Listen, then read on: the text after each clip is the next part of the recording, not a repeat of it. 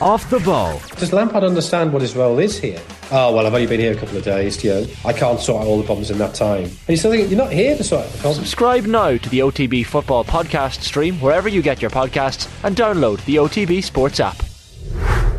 OTB AM with Gillette Labs. Get the ultimate shave or your money back. Neon Night Edition available now.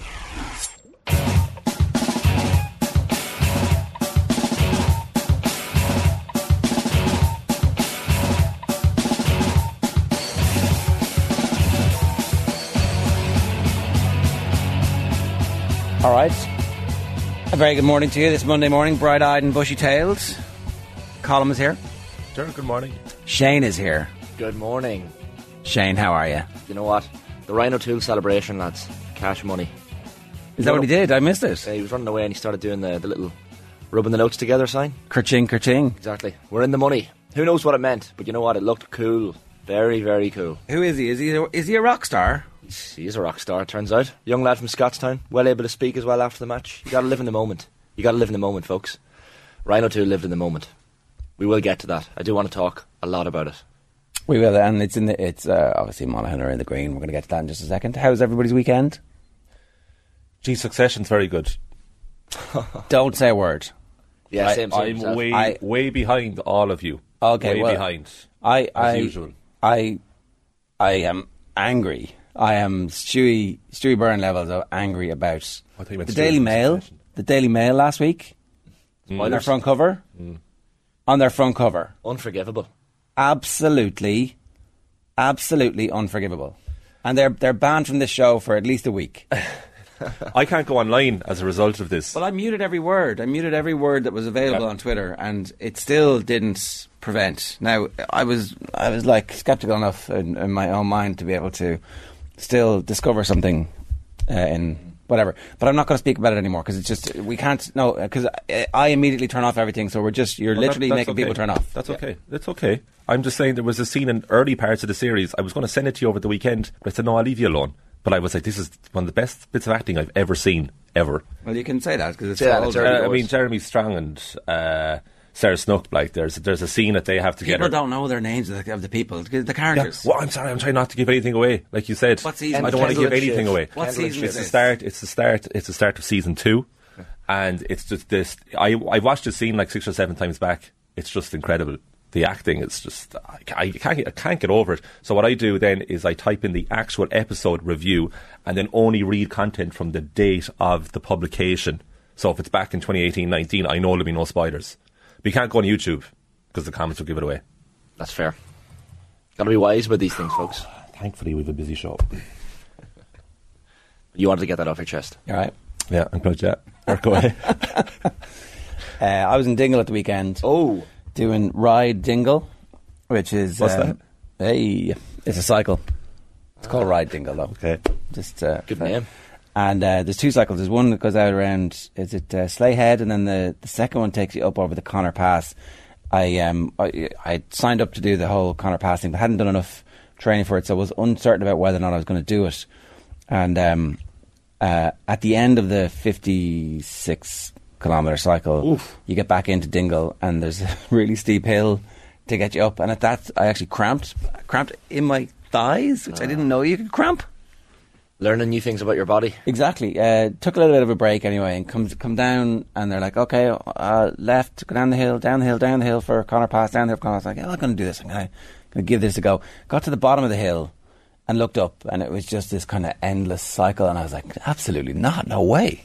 So I made the very very smart decision to uh, go home and uh, get into bed, and huddled for about an hour until kickoff at half twelve, which was perfect time for Aston Villa against Newcastle, Perfect. which we are going to talk about. Yeah, recuperate. So the legs, the legs feel okay today, Jer. But- 56k around Dingle is worse than 56k Have around Berlin. uh, Or Do you know? Do you know Dingle and the Conor Pass? I know the Conor Pass. I was just thinking, what are your discomfort levels on the Conor Pass? I didn't. I couldn't do it because I made the mistake of driving in, not the normal way. yeah, I drove up the Connor Pass to get into Dingle. Yeah. and I was like nearly puking. it's terrifying. Uh, but imagine going on that. You come down that bit on the bike. Yeah. I was like, I'm not doing this. It's and there's no way I could do this. I would die.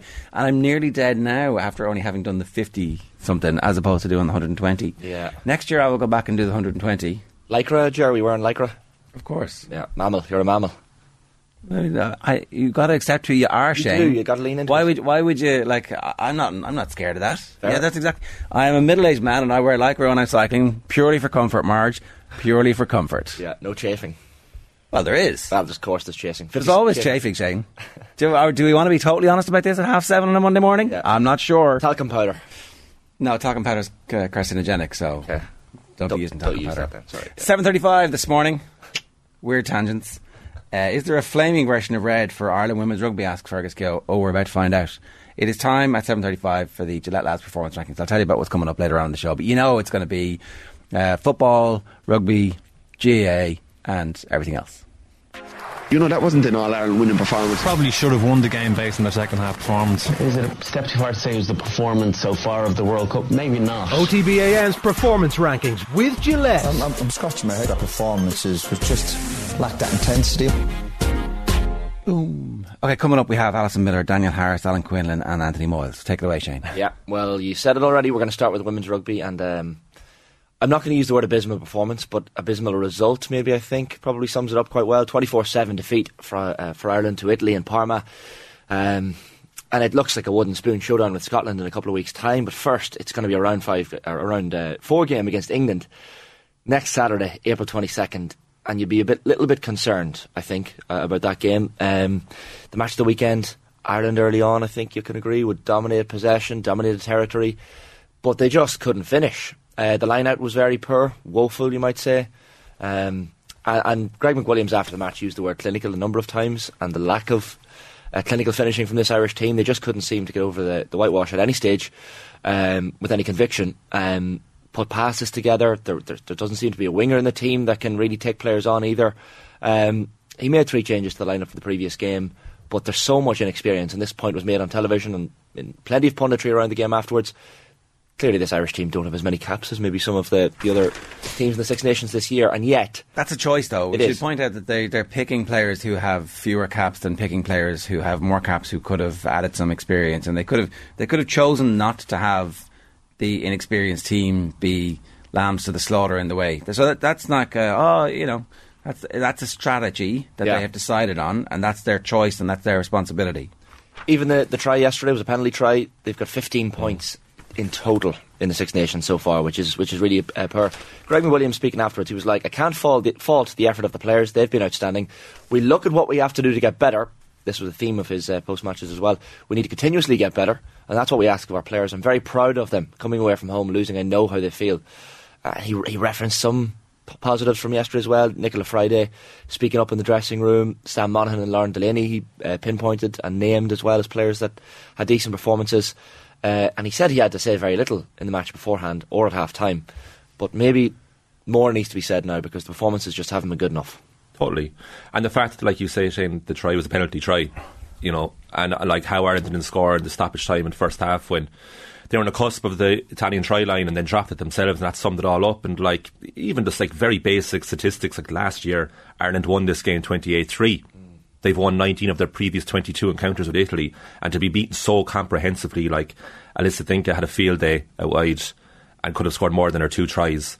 And just the fact that there's no real cohesive plan in attack, or there's no off the cuff plan, there's no um, ingenuity, spark of individualism and creativity out wide, or even in the centres, um, and just the constant change and even half back partnerships. There's just real no cohesion. The only thing you could say about this Irish team is that they have great spirit and work rate. But like, how sick of we are we of saying that about Irish sporting teams in a global scale? Over the years, you know, we're going way beyond that. And unfortunately, you look at the men's Irish team, you look at the women's Irish team, and you can't help but compare where they are. And it's just, like you know we were saying in the pre-show meeting and like you know Kathy McNamee herself was pointing out like there's been a lot of positivity since this result and really we should be way more honest with ourselves and not even patronise ourselves to the fact that like this is nowhere near good enough and it goes to show that they, we're miles away from where we should be The point is as well wasn't the ambition beforehand. We previewed the Women's Six Nations, and the, the, the, and I think Greg himself had said that the ambition was to finish third. They're so far off being the the uh, the team just behind England and France that it's just like uh, you, you you worry that the game against England next weekend is going to be seismic in terms of result. Ireland are, are not going to win that game. Let's not let's not uh, kid ourselves here. Oh, the spread could be 70, 80 points. Hundred percent. I'm concerned that it could be that they could lose by over hundred points. Uh, you'd like to think there aren't enough minutes in the match for that to happen, but performance-wise, things just need to improve. They they, they can't carry the ball. Um, it's just individual errors at different points, and I don't want to be too harsh because I know that there's a lot of young girls in that team, and there were positives that that uh, Greg McWilliams rightly mentioned, like Delaney and Sam Monaghan and Deirbhile Nic a Bháird was brilliant as well in parts. Um, so look, there are bright shoots there. There aren't. There aren't bright shoots. Well, they're not bright shoots. A lot of the bright shoots they're, they're not. They're not bright shoots, though. That's just like it, you know. I don't think. I think we shouldn't fall into the trap of, of saying there's there's there's nothing. There's actually nothing for them to hang their hat on after a performance like this. Well, the bright shoots are in the sevens, aren't they? There are bright shoots. They're maybe not in the squad um, for one reason or another. And we know there's plenty happening off the pitch uh, in Irish women's rugby that needs to be addressed as well, and we have addressed it in the show plenty of times. But it, it just leaves you wondering where and when things are going to improve. Well, you, you can't separate the two, the off pitch and on pitch. It's, it's Yeah. the you know that's one, this, one- yeah, this- one is a result of the other. This is what's happening. Like they're like they're they're bright. Like Aoife Dalton was very good. Sam Monaghan was good, and like I said, the team spirit was good. But like that's it's nowhere near good enough. And the worry, like like you say, Sinead, the spread against England could be. It could be absolutely terrifying. Like they, like England, absolutely annihilated Wales. I can't find it at the moment. I'm sure the bookmakers are And they desperately beat us trying to like who are they? thirty-one five. You know what I mean? So if you're going to do basic logic, like you want to look away this weekend, and there's like, what can I get from this weekend? It's uh, probably improved displays in the back line, and just Yeah. a bit like some sort of cohesion in attack would be promising to see. But really, you're looking for anything inside fifty points, and that's depressing saying that. Like it, Italy weren't even great. Like it's not like we're, we're looking at an Italy team here. Like oh, they're they're really drastically improving. Italy weren't fantastic. You know this this wasn't a, a team that just blew us away. Um, Ireland only conceded six penalties, I think, across the eighty minutes, which is ordinarily if you if you'd said that before the game, you're thinking, well, Ireland are going to win this match. Discipline is clearly going to be good, but didn't matter about discipline really, uh, and the discipline of the line out. I don't know what the, the hell is going on in practice in terms of lineouts, but um, Well, the, the Italy lineout wasn't great either, but it was just Ireland's worse. Yeah. yeah. set pieces You know. generally, uh, like set pieces generally were okay, Yeah. but definitely not lineouts. Um, All right. You'd be concerned. This is bad. It's getting worse. There's no sign of it improving, and it's going to be a long, slow, hard slog back to uh, respectability as opposed to a winning culture. Do you understand Greg McWilliams' positivity afterwards? Do you understand what he was trying to do? I, I think that uh, he has no choice. He can't come out and go, Yeah. "This is abysmal," and He's the only it's person who gonna, can't. It's going to get worse. You know, like uh, I, it's a very difficult situation because, like, the article came out last week, and I didn't hear any significant rebuttal from. Uh, so he came out and was like, "Oh, this is all historic," but I didn't hear anybody else from the IRFU coming out. I haven't seen the chief executive come out and there hasn't been like a, a an open press conference where David Nucifora sits alongside the new chief executive and and everybody comes out and says these are our plans this is what we're going to do it's an open forum you can ask us anything and we will deal with whatever it is like look at what happened in the Welsh Rugby Union like they just want to be very careful that the the situation doesn't get out of hand. That the the difficulties that are being expressed are, are openly addressed and honestly and transparently addressed, as opposed to saying, "Oh, this isn't this isn't true." These these are these uh, suggestions that there is um, sexism rife within Irish rugby in the wider terms, um, that they begin to address that because otherwise you can't. Like the the results are a manifestation of a decade and a half long uh, attitude and treatment of the game.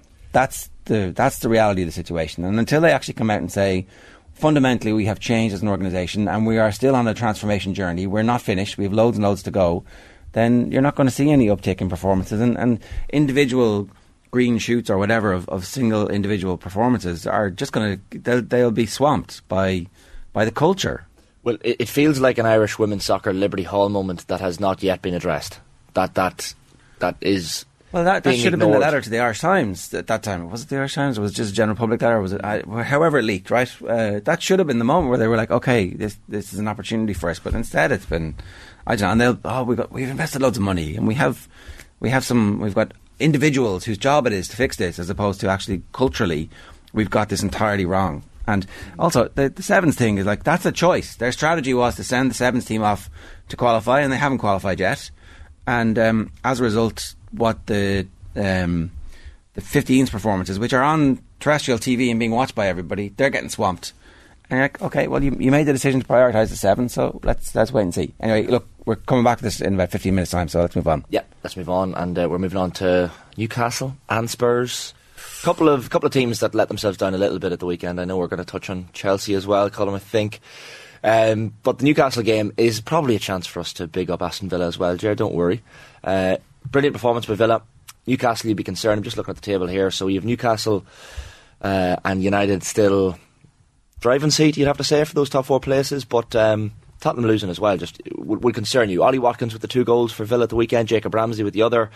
Villa have won five straight Premier League games for the first time since when? 2009? 1998. Wow. Which is a bit, bit insane. Who's manager? John Gregory? Could well have been. One of those lads. There's a lot of Villa managers you, you, you might I forget thought about. had great ones under Martin O'Neill. It's it's I think five wins in a row though. Oh. That's uh, it's proper uh, leaving up the table territory. Well, true. Um, Villa in the first half were as good as I've seen them. Mm. Like the the atmosphere at half twelve on Saturday morning was absolutely sensational, and they completely controlled the game. In the second half, at the start of the second half, Newcastle came out and started to to cause a bit of trouble. Martinez had to make a few saves, and it's even kind of slightly better than that. Um, I, I, at half time, I was like, "This is this is a transformational." Moment for Villa where whatever happens, the control that they've showed, the creativity they've showed, the quality of football they've showed, they're not going to go back. And then you're a little bit worried about, oh, maybe. But then they just come out and swat them aside. Yeah. And it was absolutely sensational. Like, it wasn't just Watkins, it was the whole team. It was players who've been dropped at various stages. Even even Emery has dropped some of the players. And now they're back in the team, and they're they're like John McGinn's arse, like one of the great sights in world football, and it's in full glorious flow at, um, in that second half in particular. Did a goal disallowed for like a hair's breadth of an offside as well, yeah, and that would have been a hat trick for for Watkins if if that one had stood and he'd scored the two after that as well. But it was a, an astonishing performance, and it's an astonishing performance by Unai Emery, and this is the one dark cloud on the Aston Villa horizon here is that Unai Emery is so bloody good that Chelsea must be looking at him going. Well, hang on a second. He's third in the table since the start of November. Yeah. What? Why? Why is he third in the table? What's he doing? Let's just get him now. I don't think Unai Emery would be. Uh, if you were cancelling him, would you go to the basket case that is one of those other clubs? Not a chance. You got to stick with Villa now because the the the uh, since Unai Emery arrived, start of the season table, they're just behind Manchester City and uh, just behind Arsenal. Yeah, 38 point, 12 wins for out of the 18 games he's been in charge in the Premier League. Like, I was at Emery's first game in charge at Villa Park, and that was the, the win over Manchester United, and you're thinking straight away, well, uh, could be new manager bounce, but fair play, good result. Turns out it was not a new manager bounce, because... It, it, They're three points behind Spurs. it's amazing, isn't it? Well, like, uh, they're, they're legitimately... I, I actually think Brighton are probably more legitimately in the conversation for finishing top four at the moment. Uh, and that's why the Evan Ferguson injury is, is actually more concerning for them than just the semi final of the FA Cup. But like Villa have managed to shoot themselves. If this was any other team, if, this, if Liverpool had gone on the run, right, that uh, Villa are on at the minute, everybody like, ooh, they're still a dark horse for Champions League football here. Yeah. But like, they're actually a dark horse for Champions League football here because they just annihilated Newcastle. If they keep winning, and if Ollie Watkins keeps scoring, what is he? 11 of his uh, 14 goals this season have come in the last 12 games. He's just a man on fire. Unai Emery turned down the Saudis. He rejected approaches from Newcastle. He was their first choice. So th- this could have worked out a hell of a lot differently. Imagine how Eddie Howe felt mid afternoon on Saturday. I've just lost to the manager who was first choice for the job I'm in. yeah. You want to have a lot of self belief. Essentially. Um, so what he's done at Aston Villa is just quite remarkable. And, and their rise continues. I know we said we're talking about Newcastle here because they're the ones in the red this morning, but we just had no room for Villa in the green. But Exactly. um, Villa, Villa are hundred percent in the green. I do I, like. I, I do think Newcastle can recover from this, but it is one of those bits where actually the big result of the weekend from top four perspective. I don't think Villa are going to make top four, just for uh, for the record, right? But they have suddenly shot themselves into consideration for that fourth spot. I think now Manchester United are going to be grand. Um, and that's why their win yesterday, and that, that's why that uh, handball is actually a massive, massive decision that's going to, you know, ultimately make Man United loads of money. Yeah. it's, it's good for the Premier League to have a good, strong Man United, isn't it?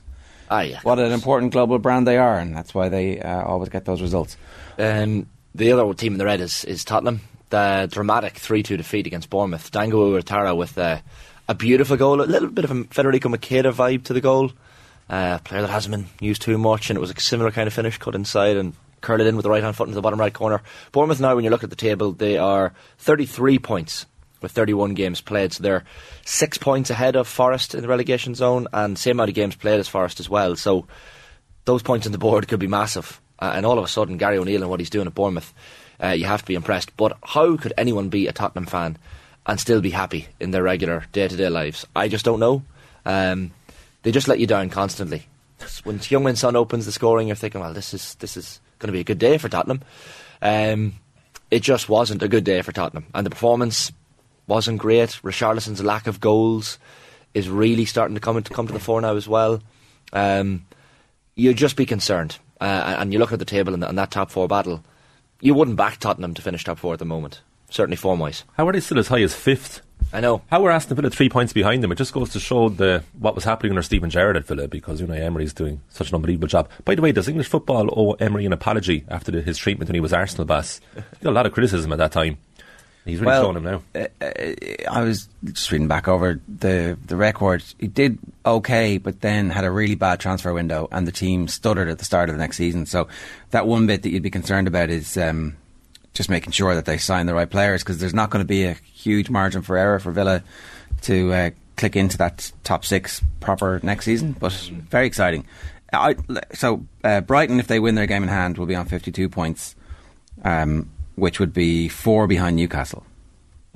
Can they catch them? No, I don't think so. But Newcastle Spurs this weekend. So, like, why, why could Brighton not catch Newcastle? I think Newcastle will, as you say already, I think they'll react to that. I think that was a proper off day against Villa and they'll make amends. And I just don't think Brighton are going to catch them up. Having said that, wouldn't it be the biggest shock in the world if they did? I mean, they were stupendous against Chelsea. Again, another brilliant performance with Brighton. Mm. But I think Newcastle have a lot of muscle memory from how they recovered this season. Look at the League Cup final. They were insipid in that game and they weren't great going into that match. And they've been very good since then. Don't think they're going to let it slip. In terms of finishing above Brighton, I mean, I'm still like, geez, like who's going to get that fourth place? Like you said, Manchester United, I think, are safe now. Just looking at the table here in front of me, and then you are looking at like Liverpool are probably too far behind now. They're five points behind Brighton in eighth. Um, Brentford have slipped away completely. So then you're looking at Brighton, Villa, Tottenham, Newcastle. Liverpool have to win their two games in hand to be level with Villa. Yeah. Yeah, yeah. I mean, like from experience alone, you'd say Liverpool should get a fourth, but How many seasons do we get a title race, a top four battle, and a relegation? yeah, no, it's been pretty. all, The Premier like- League this season's been excellent. We, we Really are so lucky this season to have that. Um, I think what, what summed up the Spurs' performance the weekend was Davinson Sanchez's performance. He was on the pitch for 23 minutes, replaced then by Danjuma. Hugo Lloris spoke about it afterwards. He was booed by the fans. I've never seen this in my career. Lloris says, I feel really bad for Davinson. He's a teammate, he's a friend, he's been fighting for the club for many, many years now. Uh, the story is sad for the club, the fans, and the players. So when you see players like uh, Davinson Sanchez getting booed by the fans, you know things aren't right at Tottenham. Um, and and Stellini, Cristian Stellini said during the week, we have to approach every single one of our last eight games or whatever it was in the Premier League like a final. And then they go into the match against Bournemouth and they lose three two. So concerns, concerns. But Newcastle and Spurs, I think, deservedly. In I the, think in they the should red. replace Stellini till the end of the season. I think they should get someone in. Kompany is the favourite. No, I think be between now and the summer, like for the last seven games. Yeah. I think they should get someone. I, I don't think they're going to get fourth under Stellini. I, I, I think they should be working now to Sure, get, Daniel Levy is, is someone in. working on that at, the, at, the, at this moment. Like I don't know, but what he was announced for the rest of the season, but like the Newcastle game's approaching, they have the rest of this week to sort that out. I think they'd be mad not to look for an alternative to help Stellini even. Mm, make a change. Do you want to move on to Amber? We're still talking football.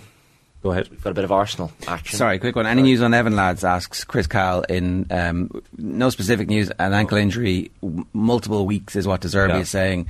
Fairly similar to the language that they used after his um, previous ankle injury. So Two to three seems to be the suggestion. yeah, It's a nothing- massive shame. FA no- Cup no- semi final. nothing official. Um, and so you know, you would hope that there's some possibility. But how good was he? that, Hits the hits the crossbar with a brilliant effort. Ferguson nearly scores when he gets injured, and he was excellent. They were one 0 down when he went off. Welbeck scored. His replacement scored within three minutes of coming on the pitch, but Ferguson was uh, tearing Chelsea apart. And uh, match of the day, I was noting how much they were rating this young man, Evan Ferguson. Yeah. And like we were saying last few weeks, like it's is he going beyond the Irish analysis of oh my god we have a Robbie Keane replacement and it seems to be like the rest of the football world is starting to notice that this teenager seriously has a future. Yeah, Brighton's scouting is obviously better than everybody else at the minute because they've got two teenagers at the moment. Oh my who- god that goal! If they could keep them together for Thiso. the next couple of years, And he hit the post. Brilliant you'd be like, all right, things are going to be pretty good for these. Yeah. doing Uh, okay. Ferguson should go nowhere. De Zerbi should go nowhere. Keep this project alive. It's only getting going. Don't go anywhere. Turns out scouting works. Yeah, absolutely. It's one of the honestly goal of the season contenders Enciso's finish because if you look at it, he takes one touch and the ball's going away from him to the right. So that's a really tough shot to um, pull off because you can easily scuff that Yeah. near a post. But the trajectory of it, oh, it was beautiful. One for the cameras. Soared up. Yeah. Uh, we'll go to the Amber. We'll go to Arsenal because uh, another two goal lead that just dissipated uh, quite quickly against West Ham at the weekend for uh, Mikel Arteta and his team. He says afterwards, we have to remember we are still top of the league with everything in our own- hands. Um, and Martin Odegaard uh, kind of echoing those sentiments as well after the game. Some people already writing off Arsenal are saying this is a sign of mental fragility. This is a sign that they're not ready for uh, a battle for the title, and this is a sign that they're not experienced uh, in terms of winning a title, uh, whereas Man City are. But uh, I wouldn't be that concerned just yet. I know they had the two goal lead. The Saka penalty was uh, fairly brutal. That's the turning point of the season. The, the penalty. Oh my god, that was for three. One minutes later, it was two all. Yeah, things can happen quite quickly in football. Manchester City are going to win the league. they? You're They're, saying that with they're going to win the league. You're saying There- that with- There's no way they should be in amber. It's just that we didn't have enough reds, right? Oh, it, it's extremely dark amber. It's to the it's- point where you're looking from a distance. It's like is that- is That's that red. Ah, lads, hold on a minute here. No, what are you talking about, Shane? Come on. Like uh, they, they, they still have to play Man City, Exactly. which gives them an opportunity. That's the worry. That's the worry. That's a Wednesday week. They've got, they've got Southampton at home on Friday night. Yeah. What, what a game to bounce back. Yeah, I- I agree The with perfect that. fixture to Yeah. bounce back. Yeah. So get the win there and go into the Man City game with a little bit of renewed vigour and confidence. Surely, I know it's at the I know it's at the Etihad. I understand that, but but Arsenal are still in the box seat. Look at the table. Like Arsenal, what four points clear of City? City have the game less played. Exactly. It is going to come down to that. Look at the goal game. difference. City are far superior. There's no way that Jack Grealish isn't talking to Roy Keane the last day of the season and reflecting on another title win. Uh, like they've blown it. I I thought Arsenal did brilliantly at Anfield. I thought the two all was fair enough because they could have lost that game at Konaté. If Konaté's chest was a bit stronger, Liverpool would have won that game three two. But yesterday, in title terms, is unforgivable. Arsenal Like, are only focused on their crazy. League, lads. City have the Champions League. City have the FA Cup. It, it- will matter. It, that's worse. They have no distractions, Arsenal. They're out of all the cups. But they no- they no lost the sport. They should never have lost the Sporting. And now all they have to think about is, oh my God, we've lost four points from our last two games. Like that's all they're thinking about. What if Erling Haaland uh, pulls a hamstring or does his Achilles in a Champions Julian League semi-final? Alvarez. Doesn't matter. Doesn't matter. They have so much Yeah. going for them. Grealish is in the form of his life. Riyad Mahrez isn't even starting, and he's excellent. Oh, like there is, there's not a world where Arsenal win the title. City have clicked. It's game over. Ten should, wins in a row should have been in the red here, as I said. Yeah. This is red, red, red. All red. It's not. It's red. not all doom and gloom. Arsenal fans, don't don't listen to these. It two. is. Just- I'm just sorry. yet. They've got Champions League football to look forward to next season. They're going to be able to uh, sign whoever they want, and uh, it's a big deal. It, like it, it's a it's a step up the ladder, and there's still enough crisis at the other clubs to make you think at the start of the season they will be Manchester City's nearest title challengers next year. But it's game over. The question is, has it been a brilliant season for Arsenal? They would have obviously taken second at the start of the season, but the way it's gone, it's a disappointing season. That's the debate that we're having on Sky Sports yesterday. Roy Keane, Gary Neville, Jimmy Floyd Hasselbaink, Neville in the camp of good season for Arsenal. The two lads saying they've ruined it. Let me paint you a very quick picture. So Arsenal, as I said, four points ahead with a game extra played. Arsenal beat Southampton this this Friday. They go seven points clear of City with two games extra played. They go into next week, midweek, with two games extra played, with a seven point advantage. Mm-hmm. Get a draw at the Etihad. Just get a draw, right? Then you're seven points clear. Still, uh, there's relax, Arsenal fans. Just get a draw at the Etihad. You can get a draw. Even if you go 2 0 up, you'll end up drawing 2 all because that's what Arsenal do. I go as far as to say, even if Arsenal don't lose at the Etihad, that City will still win the league. Even So if Arsenal. Okay. I think Arsenal will slip up elsewhere. I think we're getting ahead of ourselves. it's there. in their heads now. Yeah, fair. I'll take your point, but but I still think the title race is on. I'm trying to be optimistic for Arsenal fans out there. The other thing, I saw somebody uh, at 2 0 going, Ooh, this is a real good opportunity for Arsenal to close that gap in terms of the scoring difference. It's like, hmm, that tweet didn't age very well, did it? And if you and if teams are thinking about scoring difference, then they're in a bad place. You got to be points on the board, lads. Forget about the goals. Just win the game. Um, I know we have to move on, but Ar- like Arsenal were brilliant at the start of the game, just like they were against Liverpool. So they have all the talent in the world. It's just the mental side. They, it's probably too early for them to win the league with this squad. They could do it again next year. Second isn't a bad result. but I don't think they'll win the league. Well, I, everybody said the same thing about Spurs when they pushed Leicester, and that never happened. You know, you've got to take the window of opportunity when it arrives, and also there was a flakiness around Man City at the start of the season when they were trying to work out how to make Erling Haaland work. That might not be there next season. City might start next season with 15 wins, and like the season will be over by Christmas, and we'll be like, oh. Yeah, uh, that was a kind of weird situation, wasn't it? Where actually there was an opportunity for somebody else to win the league who isn't Man City. yeah, true. I have more faith in this Arsenal side, though. I do. Than Spurs. Yeah, I do. I think it's an, But Jesus, they, of they, have a, they have a brilliant squad. No, it's Spurs are an excellent squad Next too. season they're going to have Champions League football week in, yeah. week out. But they'll improve their squad, I think. Uh, yeah, they'll have to improve it massively. Yeah, yeah. All right. Let's go to the green and um, a woman who has been so close and, and one of those mentions that we are we going to her first? Yeah. Rhasidat Adeleke, uh, deservedly so. The uh, the Tallaght twenty year old. What a weekend for her. Um, just a day after breaking her Irish two hundred meter record. What does she go and do? She becomes the first Irish woman to run below fifty seconds for the four hundred meters. She's only taken up the four hundred meters very, very recently in comparison to a lot of uh, runners out there that she's competing against in these races. Um, and the fact that she was able to run so fast. So this was at the uh, Tom Jones Memorial Invitational in Florida. Not that Tom Jones, I don't think. Uh, she was running for the University of Texas. She runs 49.90, finishing second behind Britton Wilson. Um, that was an American runner who beat Adeleke back in March uh, over a similar distance. Uh, it took 0.43 off her previous best for the distance, which was also the Irish record. That was back in February. So she's not just breaking her records, she's obliterating records. These might so- sound like marginal uh, shades of seconds, but they are quite significant, these uh, distances. Um, she said in March she's still unsure what her limits are in 400 metre racing, uh, but if you compare um, what she's done, it, it just is quite incredible, and, and you- you're starting to get a little bit of excited about Olympic Games and, and her age profile as well. Um, and I know Michael Johnson was tweeting about her quite recently. We mentioned on the show and giving her little tips in terms of keeping her arms uh, straight and using her arms more while running. That was really interesting. Yeah, that feedback. If she starts using her arms properly, she's going to be even better again. And it seems like every single weekend, like you said, she, like she's somehow not making these Let Labs performance rankings, and she's just creating record after record. And we were in our own chat this weekend, and our own Dara put it into the chat like we have to put Adeleke in now mm-hmm. because it was another record. And when I saw it, I was like, oh yeah, here we go again. I thought it was an old article. Was, that's how frequently she's breaking her own records.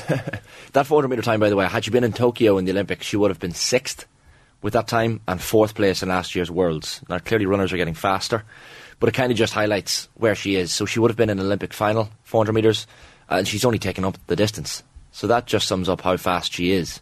Really weird decision not to bring her to the last major championships. Remember the time and they were like, "Oh no, I remember that? Uh, like what was going on? Somebody needs to be uh, that decision needs to be revisited." But also shows the benefit maybe of the U.S. collegiate system, which kind of had maybe fallen off as a, a, a life ambition for a lot of Irish athletes, saying, "Oh, you can you can stay at home and you can really be world class," but whatever um, the quality of coaching she's getting is is obviously helping. Those facilities, I've been to those athletic facilities in the University of Texas in, in Austin, and, and uh, I once did a couple of laps around it. I was staying in Austin by myself doing a, a documentary on space. I said, I'm going to go go at night time and do a few laps. What I didn't realise, I was just thinking, there's going to be a load of like general joggers out. Uh, what I didn't realise was there were actual national and international athletes sprinting past me on this unbelievable spongy track. And I was like, what am I doing here? They must have looked at this pasty Irish guy going, nah, this is ridiculous. So she has facilities there. She's got talent. She's got people behind her. She's only 20 years of age. Um, and if she keeps splash, smashing records like this, I don't think we can possibly yet fathom what her ceiling is. well, yeah, objectively, we're looking at another world class Irish athlete. It's a lot to get excited by. Hype train like Evan Ferguson. We're gonna Absolutely. choo choo. Choo choo. Let's do it. Yeah. Let's choo choo onto the, the other green because uh, uh, the small matter of um, Monaghan and Tyrone in Omagh yesterday at Healy Park. I was there myself in the main stand. Quite excited, let me tell you. Sorry, can I ask you, because I need to set this up for you. Yeah. When Ryan O'Toole picks the ball up, mm-hmm. one on one, Niall Morgan from a tight angle, what's your first thought? My, my, my immediate first thought was, oh, this is very similar to the position in which he got the ball against Mayo and buried the ball, but this is a totally different scenario. All I'm thinking was, and I was screaming it internally, fist the ball over the bar. We've had a good second half. We'll take them to extra time and we'll beat them in extra time. Please, Ryan, fist the ball over the bar. And then he kicks it through the legs of Niall Morgan, and I lost my lost my mind. And he said that afterwards too. That the first thing in his mind was to fist the ball over the bar, and he thought, "All right, one on one with Morgan. Why not?" You know what I would say about this? So you lads know I'm, a, I'm an optimistic, fairly optimistic person. I generally tend to be optimistic naturally. I don't have to force it. Um, Monaghan people generally are optimistic. I think as a, as a folk, it's because we're at the, bo- at the border there. We're quite entrepreneurial. We're quite uh, ingenious when it comes to little ways of making a few extra quid, possibly. We're Um, quite ingenious. Yeah, 100%. But Monaghan people are eternal optimists. But look at the way Monaghan, five, five years out of the last nine, staying up on the final day of the league.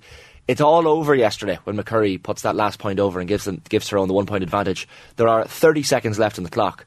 And then the goal wins the game. They don't even bother with the extra time. There's a quote in, in Breaking Bad, lads, where Walter White is talking about his cancer and going to get his treatment, and he's driving to the hospital with his family, and he just wanted every traffic light to turn red but he kept hitting the green lights and he was like, for once in my life, would the traffic lights just not go, go red?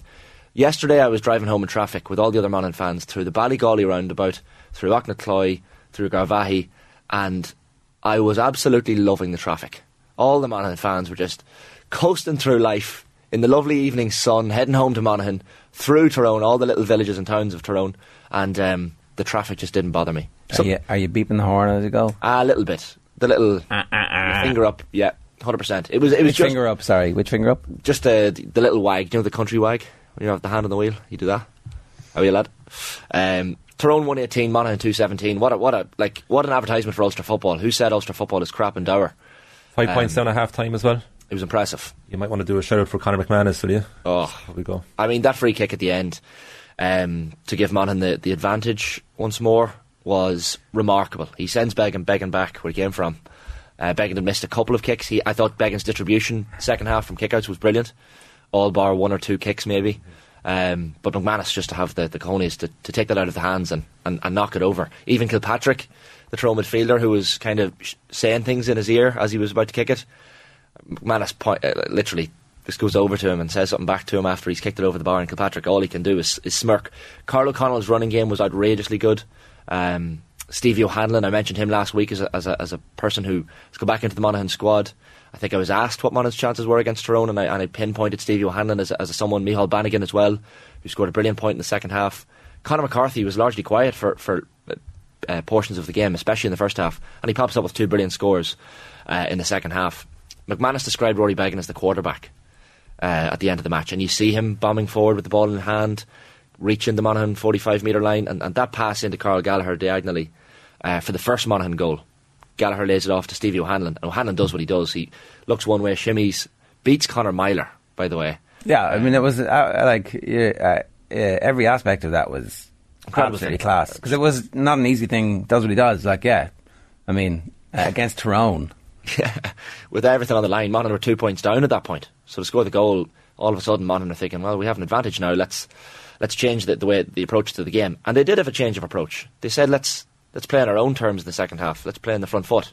Uh, I do think that we probably, um, because we're living through the Conor McManus era, and there's been other great forwards of his generation, but like he's he's entering a new pantheon of conversations. Like, just uh, to be able to do this at this stage of his career is remarkable. Yeah. like Uh, at this stage of their careers, everybody else was slowing down. You know, and becoming bit part players or changing their roles, going out to play centre forward and like be the quarterback of the team instead of like, no, I'm going to kick the nine points against Tyrone. Yeah, nine from nine at 35 years of age. It's ridiculous. When I mentioned his name, I was just thinking Monaghan's Mount Rushmore and how solidified he is as possibly the top spot.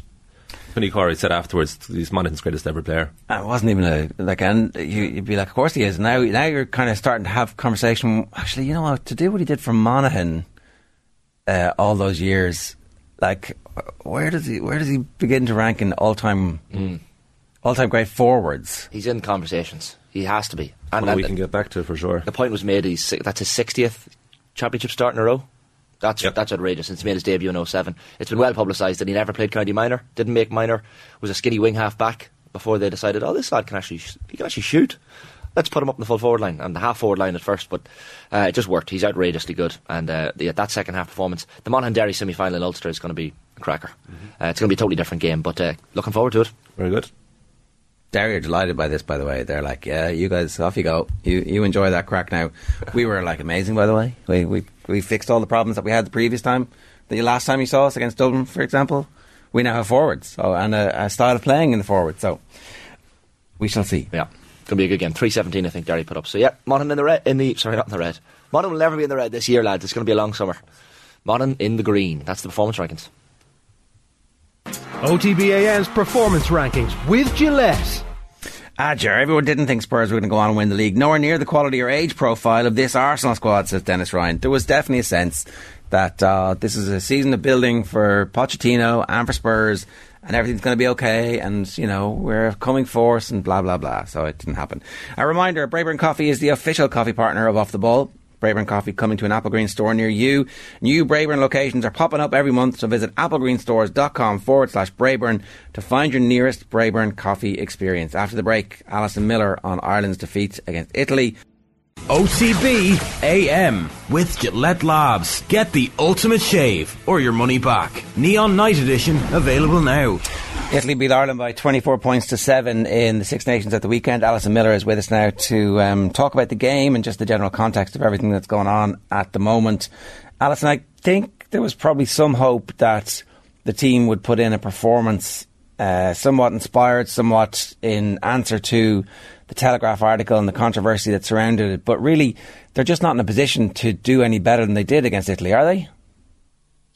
No, but at the same time, it was the first game this year where I felt they were in it, that they could have actually, they were competitive, and that, like, at times I felt, oh God, they could score here and they could come back into and they could potentially win. Not felt that in any other game this year. And yeah, we're just going to have to be realistic about where this team are at now and be patient. Now, that's not saying it's giving excuses for poor performance. It's it's been realistic. Uh, I think the girls, the players would say that themselves that they're not where they want to be yet. So, um, yeah, it was a tough week for for the team. I'm sure. Um, a lot of negativity surrounding the women's game for quite a while now. Um, so I'm not sure. A young team might have affected them. Maybe it didn't. Some of them, who knows? We don't know. So, um, but at the same time, they were very disappointed to lose to Italy.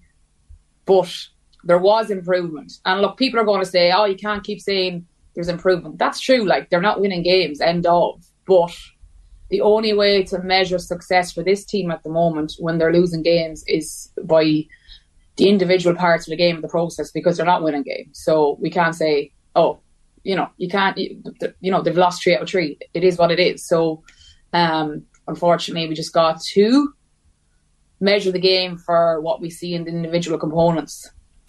And in those individual components, are you seeing enough to suggest that the team is one has talent and potential, and then is also being well coached? Um, like it's interesting because there's a lot of talk about. I'll get to that question in a minute, but there's a lot of talk about the team being young. But an interesting stat is Ireland, Italy, and Ireland had an average age of 26 years of age when you added up all their ages on both teams. So it's probably more about an experience than age. If their their you know their average ages of both teams is 26.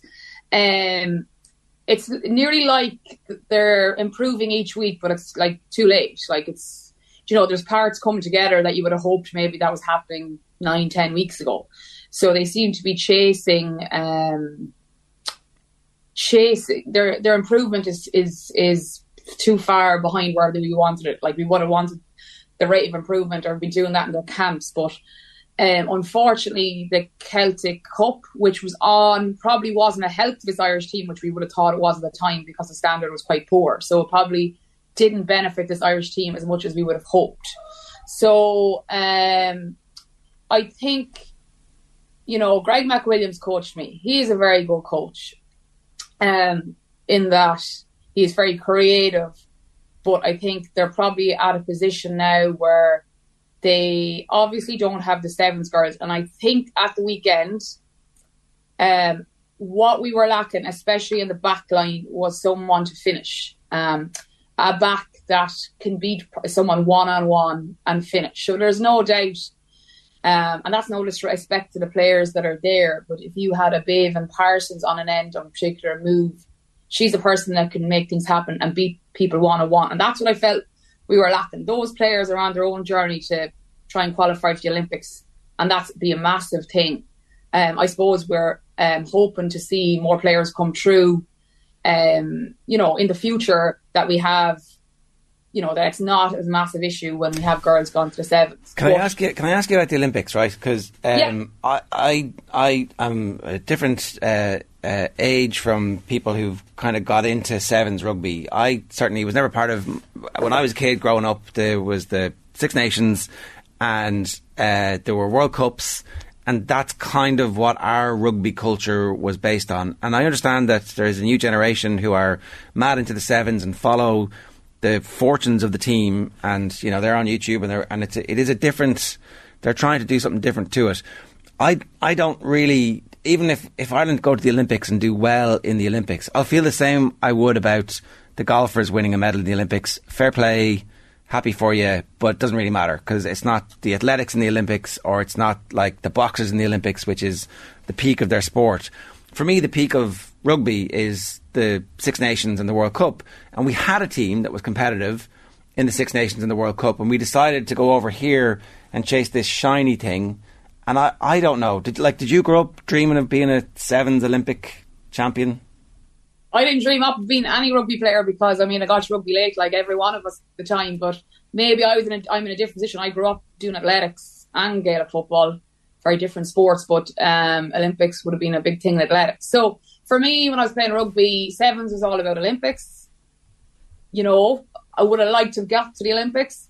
Um, liked playing on the World Series, but for me, sevens was all about Olympics. And if I could have gone to one Olympics, fantastic. But rugby, yes, to everyone out there, to majority of people out there, it's about World Cups and Six Nations. And my husband played rugby all his life, and you know, play AIL, AIL and all that, and he'd have no interest in watching sevens. Like, um, and it's funny because when I was playing sevens you know, back when I was and I might be playing a Six Nations, you know, the general people like me out, out where I'm from, Lee, should be like, why are you not playing the Six Nations? Where are you? Like, they wouldn't have, they wouldn't know that you're playing um, sevens. So, yeah, I think there is, like, for example, my brother would be not a massive rugby fan, wouldn't, like, he's a soccer and Jay, and he came to watch me in Hong Kong at the time years ago, and he much preferred to watch sevens because, um, for him, he just preferred watching it. There wasn't maybe the intricacies of the scrum and line out and different things. He just, you know, so I don't know. Maybe there's a different audience. It's a it's a be a massive thing for the girls to qualify, 100. percent But yeah, like if we're being honest, I think where most of the interest from maybe the common public and maybe the rugby community would be 15s. But I think if you're an athletic girl and you're going between sevens and 15s, um, you probably like to achieve in both if you can. You know what I mean? So don't know if that answers your question, but um, yeah, like I think that's where the tradition lies in our country with 15s. Well, as Jerry said this morning, Alison, that decision not to pick the, the sevens players is a decision. Um, like, and I look to be honest, I think you know when they're chasing Olympic qualification, I think it's the right decision because 2016, the team didn't qualify, which I was part of. 2020 didn't qualify, and now they're in a really good position to qualify. And they have been mixing with the best teams on the circuit. And look, very different games. And I would say a few of the girls can come in and be very good at 15s. And I think there's kind of a hybrid player that can do both. And I have seen unbelievable backs in 15s that don't take to the sevens game. I have seen unbelievable sevens players on the circuit on the World Series that don't take to the 15s game. So um, it's not saying that, but there's no doubt that a game breaker like uh, Béibhinn Parsons yesterday, and she is like she's a, she can beat people, but she's quite physical as well. And I kind of felt in the backs, with probably the exception of Aoife Dalton, I thought she had a really good game. Um, probably lacking a little bit of physicality in our backs as well. So um, like what I thought was improved was their defence in terms of their shape and their structure and their ability to get off the line. Probably what let them down was just the ability to finish the tackle. Sometimes they were wrapping and then the people were breaking the tackle. So like shape, structure, line speed, intent was much better. But then the ability just to finish off the tackle and squeeze and get into the ground and finish off the tackle was um, lacking. So they're, you know, improvement, but not finishing it off. Um, we also saw like our ruck height on Sunday, Saturday was very high, and that's something that is just the basics, and that should be better if if the guards were going to be honest with themselves and the coaching, because there was times we made line breaks, and then we had, you know, we'd make a really good line break, and then we'd have very slow ruck ball because we couldn't clean out our rucks effectively with height, with good ruck height. We were getting into a shoulder battle, you know, which we didn't need to, and then we couldn't then play off that ruck, quick ruck ball because our rucks were ineffective. So um, that was an issue um, in that game. And I think we just had, we're not being clinical 10 metres out. When we get an opportunity, we're just not able to take it.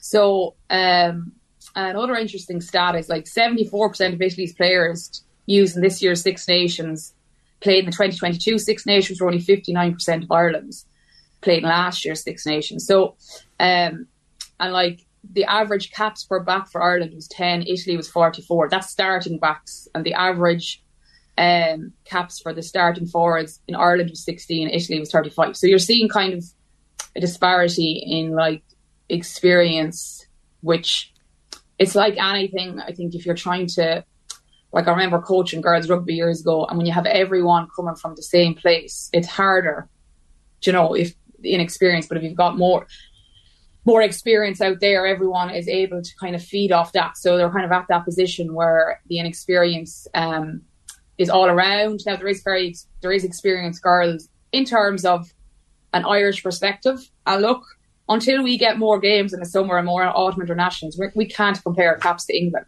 We like I played for ten years and played in nearly every Six Nations games, and I only have nearly fifty caps. Mm. So and that was me playing all the time. So we can't compare against England, who went off in summer tours and autumn internationals, because that's realistically we haven't done that as a country yet. For, and I, hope that we do do that.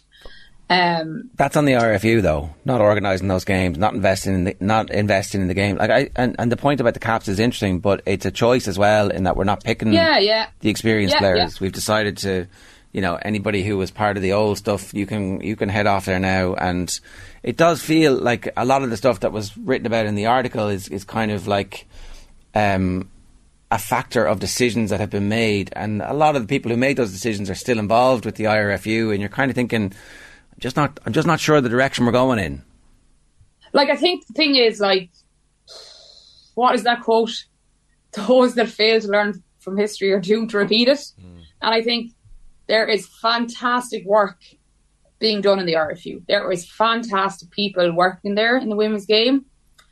But I think the big thing is, I know they said, look, you have to forget about these are all um, irrelevant because it's in the past. But like any organization, whether they're successful or not, like you constantly kind of have to ask yourself, what are we doing right? What can we do better? And that's any company, any organization, you, you know, you constantly have to just look back and go, what are we learning from? Like, we didn't do that very well in the past. How can we do better? And that's just kind of maybe, and that's, I don't think that's, that's what a- any organization should do all the time. So I think maybe there's a little bit of looking at things that happened and seeing, well, we don't really want to let that happen again. So how can we move on? Yes, we're doing really good things, but like, how can we do things better? Because we're constantly striving to be better. And I presume the RFU want to be that organisation that, you know, can adapt and evolve and do things better and not be afraid to, you know, ask themselves, could we do things better? There's nothing wrong with that. There's nothing wrong with putting your hands up sometimes and saying, okay, we could have done that better. I hope. Like that's I hope that, they that's are. a progressive organisation if they do that. Yeah, but I, am not. I, I, you know, uh, I don't see the evidence of that in what they're doing at the moment, and that's the problem. I think that um, I haven't seen enough from the IRFU. They put Greg McWilliams out to answer this and say it was historic. They didn't put David Nucifora out. They didn't put the chief executive out and say, okay, okay, we, we thought we'd reached a point where this wasn't going to be an issue anymore. We hoped that this was historic it clearly isn't, but we're on top of this. Don't worry. And I just, I'm not, I don't yeah, know. Yeah, that that's the right response, isn't it? Yeah. That's a sensible approach. Like you know, if anyone does that wrong, anyone in our jobs would go, oh, "I'm sorry about that. I thought we'd really look to to really try and improve that." Instead of sometimes it comes across defensive, you know. Um, I suppose the only thing I have to say is sometimes all these stories they kind of take away, they do take away from what we need to fix is and getting better at rugby. But at the same time, we can't ignore the past because that is an indication of how our future goes. Like that's, I'm a history teacher, so you mean we have like people will always look at history so we don't repeat the same thing over and over again. So yeah, like hands up and go. Like you know, there was a story about the protein. I mean, all I think you have to say was, God, we hope that that never happens again. We'll do everything in our power to ensure that every player, you know, whatever, simple. I don't know. Yeah. Um, I'm no PR person, but I would that not be instead of saying we don't know who this scenario is. Look, but that's near, neither here nor there because I think at the same time, as a player, um, you know, you just kind of have to make things. Unfortunately, you just have to kind of roll with things. Um, at the same time, but not. Ex- it's, a, it's a it's a fine balance, isn't it? Kind of not to make excuses for yourself, but to kind of demand change, but to not let it drag you down. Yeah, yeah. And look, all all sports in Ireland in our history have gone through this at every level. You know, you think of uh, Roy Keane complaining about facilities. You think of Keith Wood's generation and Brian O'Driscoll's generation setting the standard for what was expected and acceptable in uh, the men's uh, national team and the approach and like so. Uh, these these teething difficulties could lead somewhere good, but I just want to see some more evidence from the IRFU that they're listening to it. Um, uh, we've yeah, got and I think like players' voice is really important, and I think you know I think a lot of the issues just could be avoided with just a little bit more player input, and that's actually listening to the players, and it's not, you know, it's just that's a simple thing to do because um, they're the people that you need. You know, you need your players, and I think the women's game is is really growing in this country, and I think you have to remember that where if you have a club and you're getting more girls into it, you get more memberships. They're bringing along their brothers that might not. Like I was involved in Port rugby Club and I was involved with underage girls maybe what was it, twelve years ago now. But traditionally we and you kind of see that in rugby. You'll get maybe girls coming from non-traditional backgrounds, maybe more so than boys, and then they bring along their brothers Yeah. that might traditionally never have. So massive opportunity to you know, really drive this women's game and see it as positive thing. Like, you know, Exactly, exactly. uh, like why not? Like, I mean, um, We've got to leave it there. Positivity, say, like in GA and women's and how you know they really help communities and clubs. So let's just try and see it in the positive. But um, I think realistically, Ireland are going to have a difficult encounter now against England, and that's it's going to be a tough one. You know, Yeah, Alison, good stuff. Thanks a million for joining us. Cheers. no bother, guys. Bye bye. It's Alison Miller giving us some thoughts on the weekend's rugby. And yeah, it's going to be difficult against England. We're going to get hockeyed, and it's just a, a matter of damage limitation. Uh, half eight this morning here, OTBAM live with Gillette Labs. Get the ultimate shave of your money back. Neon Night Edition is available now. We have a live UEFA Champions League roadshow in partnership with Just Eat. It's coming your way on the 3rd of May in the Mansion House in Dublin. UEFA Champions League winners John O'Shea and Wes Brown, along with Arsenal legend Paul Merson, are going to be there on the night. It's sure to be a brilliant night's entertainment. It's an exclusive off-air event, and tickets are limited, so don't delay. Go to offtheball.com forward slash events. We'll see you on the night. Just Eat, the official food delivery partner of the UEFA Champions League. My favourite comment in Jer has come from Colin McCarthy talking about Rhasidat Adeleke running those time kind of times at the Tom Jones Invitational. It's not unusual. Hey. I see what they did there. Fantastic. Keep those kind of comments coming in. Puns are always welcome. We don't get many of them, but uh, they lighten up my Monday morning. Keep them, keep them lit. Uh, Dahlia Shocknessig says, Colin Buig, if Arsenal don't win the title, it's a terrible season for them. Your Manchester United FC bitterness shining through. Uh, cry laughing emoji, and then the other one is just like a laughing emoji. I don't, know. I don't know. I think that you're always going to regret not winning it this year. Uh, right, at 8.31 though, we're saying good morning to Daniel Harris. Daniel, good morning to you. Hi, uh, good morning. Uh, big, big win for Manchester United in the race for top four. It feels safe now on the back of that uh, result. However, the injuries are beginning to stack up for them, so it's not uh, it's not plain sailing. No, I think um, it felt like when they've always various points of the season there have been games where you think if United win this one, it'll be really, really hard for them to make a mess of top four. And they kept not winning that key game that would have given them an extra game's difference away from the teams with whom they're competing. But the results at the weekend, I mean, Tottenham losing at home to Bournemouth doesn't suggest they're about to put the kind of run together that will see them retrieve the deficit on United. And similarly, Newcastle haven't, they played really well against United, but they haven't been playing that well generally. And they seem to have been kind of scraping by quite a lot in games. So with Tottenham and Tottenham playing Newcastle next weekend, although United are uh, taken up with the cup, it does seem like top four is pretty much sorted. It would take a significant collapse, and you're right about the uh, the injuries, but they do still have enough quality and enough firepower, as we saw yesterday. I think. Uh, Daniel, talk to me about Antony Dos Santos, not Anthony Martial, but um, Antony rubs people up the wrong way. He fills a lot of column inches and, and, and airtime for ourselves as well. Um, maybe because his stats haven't been as, as good as United fans would have expected when he when he joined. Um, and yesterday's goal ended a run of six games without a, a, goal for him. But all of a sudden, his performances are kind of showing us why United paid so much money for him. Uh, yeah, I think we spoke about this when I was on the week before last. I I think that the thing about Antony is that he was bought because they think he's going to be a brilliant player.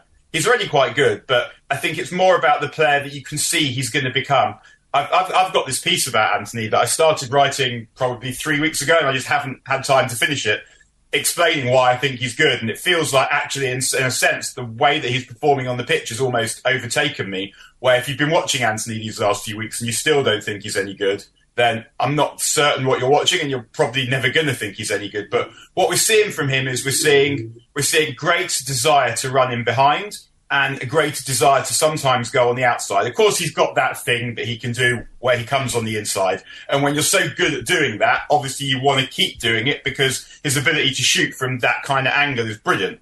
But what you have to do is the defender has to fear that you might be able to do something slightly different. And at the beginning of the season, when it was put to Ten Hag that he doesn't like to run in behind, Ten Hag said he's, he can do it. He's got the speed to do it.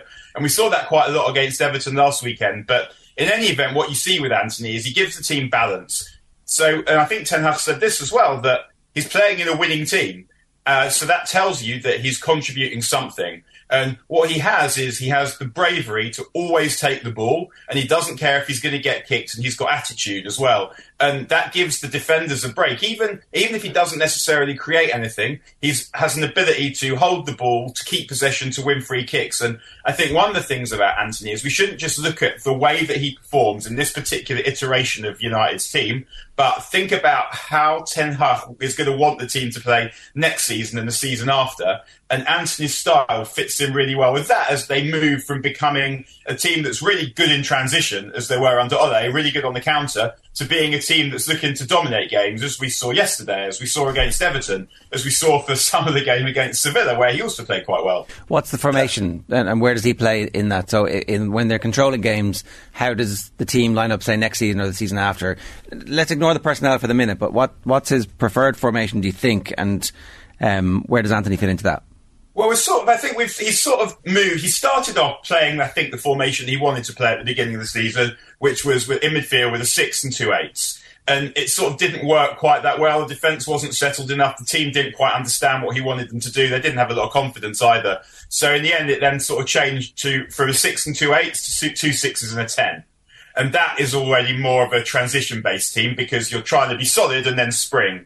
But what they are now is they're more back to a six and two eights, Casemiro and then Bruno and Christian Eriksen. Uh, Bruno's playing a bit deeper, and they're looking to control possession. And one of the ways you control possession is you put you invert at least one of your fullbacks, and we saw that yesterday. And you also have a winger that can come inside, and you're almost creating that box midfield, or just creating overloads in the middle of the pitch that then enables you to isolate your opponent's defenders on the uh, in wide areas as they have to kind of funnel players inside as well, stop you uh, walking through them in that area. So the advantage of Antony is that he's a left footer playing on the right wing. There generally aren't that many of those around, but it means that he's able to come in, come in field, get involved in the play, And as Aaron Wan-Bissaka is growing in confidence, he's actually able to help him, whether with overlaps or with underlaps, and that's given United numerical superiority out wide and in midfield. And I think that the reason they pushed the boat out to sign Antony was one, you've got to assume that Ten Hag was certain because he knew that you're going to spend 90 million quid on this player and he turns out to be rubbish. You know that the only reason you're signing him is because Ten Hag wants him so much. And he, and so if Ten Hag is saying, I'm prepared to stake 90 million quid of my spends, and also a certain element of his reputation, because Antony has played for him before. So he, he knows exactly who that player is. Uh, I kind of always felt confident that Ten Hag knew, knows A, more about football than I do, and B, more about Antony than I do. And I guess I didn't think that when United, when David Moyes and Marouane Fellaini, so it's not a foolproof system of deciding who's good and who isn't, but I think that Ten Hag knew how he wanted to play, and it feels like he thought that Antony was crucial to the way he wanted to play. And watching how United play, I can see that. And to bring it back to stats, which is what Colin said at the beginning, of course you want more goals and more assists, but the team is winning, and you can see the development in Antony's game as he's growing as a player, getting used to the league, settling in England, and getting more comfortable. So I think next season we'll see him improve again. Has the performance, Daniel, of, of the defence yesterday, the makeshift defence, albeit, uh, allied any concerns over the absence of the likes of Lisandro Martinez and even Varane for a lesser extent? Um, because Maguire and Lindelof, when you look at that team, you're thinking this is a this is a Solskjaer or Rangnick back four. But yesterday's performance would, would perhaps give United fans a little bit of comfort. Um, not not for me personally. I can't speak for anyone else. The way I see it is that Lindelof and Maguire are good players. They're good Premier League defenders. They are good enough to play for a team that gets into the top four. We know that because we've seen it. My concern with those two isn't their ability to play well enough at Forest away. And Maguire started dodgily, but he played well after that. It's not their ability to make sure that you beat Forest. It's, I think, looking at this season and what's left, it's, it feels like at some point if if United are reliant on those two in the cups, then they'll let them down at some point. We've seen it. We saw it against uh, Sevilla when they lost to Sevilla in the Europa League the last time in the pandemic season, and um, I mean we saw we saw it against Villarreal as well in the final that they lost. I mean Maguire was injured and they missed him in that game, but I seem to recall that Villarreal's goal had quite a lot to do with Lindelof. And if you look at the games that are left, um, those two might be good enough for United to go and get a result in Sevilla in, against Sevilla on Thursday. Maguire's suspended for Brighton anyway, but I think from that game it will only be it will only be one of the max anyway because as soon as Luke Shaw's back, I'd expect to see him play at left centre back, and it'll be one of the other two because uh, Ten Hag's been quite clear about that that he sees Maguire as a right sided centre back. Lindelof is that as well, really, and Ten Hag likes to have a balance with the centre backs, the left footer and the right footer, which is one of the reasons Shaw ended up there in the first place. So I think that those two, if United have to rely on one of those two against City in an FA Cup final, potentially, or maybe in the Europa League um, going forward as well, then that might be a problem. But in terms of finishing in the top four, we've seen that those two are good enough to do that, and that was when they didn't have Casemiro playing in front of them.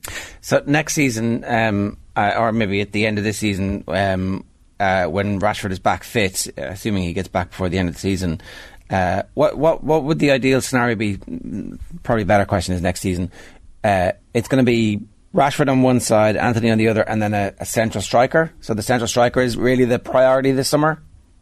Uh, probably. I think it depends a little bit. And one of the problems that United have is that as a final two fingers, the Glazers are hampering the summer plans by trying to scrounge a few more quid out of out of potential bidders, and we still don't know if they're really going to sell at all. So Ten Hag won't know exactly what money is available. I think that if if Qatar take over, then presumably United can go and buy pretty much whoever they want in terms of money. So buying an expensive centre forward wouldn't affect the quality of the midfield player that they can buy. If it's someone different, or if it's still the Glazers, then you might have a slightly different equation. It looks unlikely that Jude Bellingham's going to come to United, but if United were able to get him, he'd obviously cost a load of money you might then compromise on the centre forward slightly because someone like Jude Bellingham, I mean, he he's Brian Robson. See, you, you, you spend all the money that it takes to get him if you possibly can. I think. Otherwise, what we've seen in the last couple of games, and Ten Hag keeps hammering this point. He was hammering it at the beginning of the season. Anthony Martial is basically almost the ideal Ten Hag centre forward because the kind of player that he wants, he doesn't want a scavenger or a goal scorer. I mean, I'm sure he'd like Erling Haaland if he could get him because he's so good that, again, if you can get him, you just do. But Ten Hag's ideal centre forward doesn't really look exactly like Erling Haaland. It looks more like Anthony Martial in terms of style. Someone who can come short, hold the ball, retain possession, who also has the speed to run in behind, bring others into play, good finisher, can run with the ball. And Ten Hag keeps hammering this point. He, you can see he really likes Martial as a player.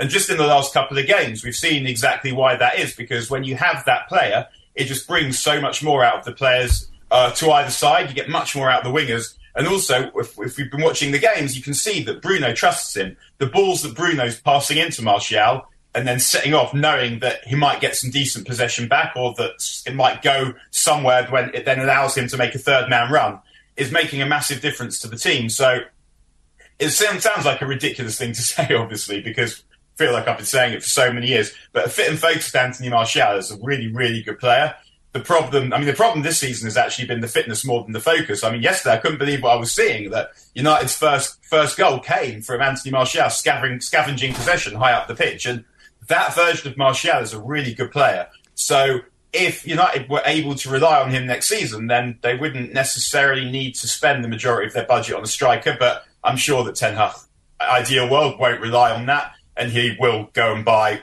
a centre forward, which again, I mean, the, the most similar centre forward who's on the market is either Harry Kane, but he lacks that little bit of gas, and United probably don't want to deal with Tottenham, and he costs a load of money. Or uh, Ferguson from Brighton, who uh, I'm sure you guys have a massive interest in, who also looks like one of those all-round centre forwards who doesn't have a weakness. The question is whether they would want to go and spend the kind of money that it would take to buy him when he might not be ready to compete at the level that United want, or sometimes you go and buy these young players and you think that they're not ready, but they're young and they're brilliant and they just are exactly ready to go and get involved.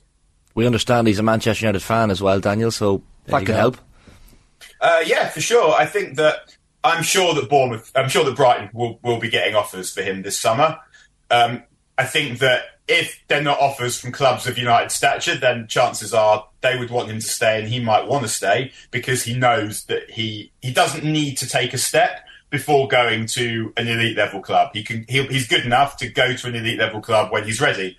Um, I think what you usually find with players is that as soon as those offers are available for them, they want to take them because you just, in football, you don't know what's going to happen.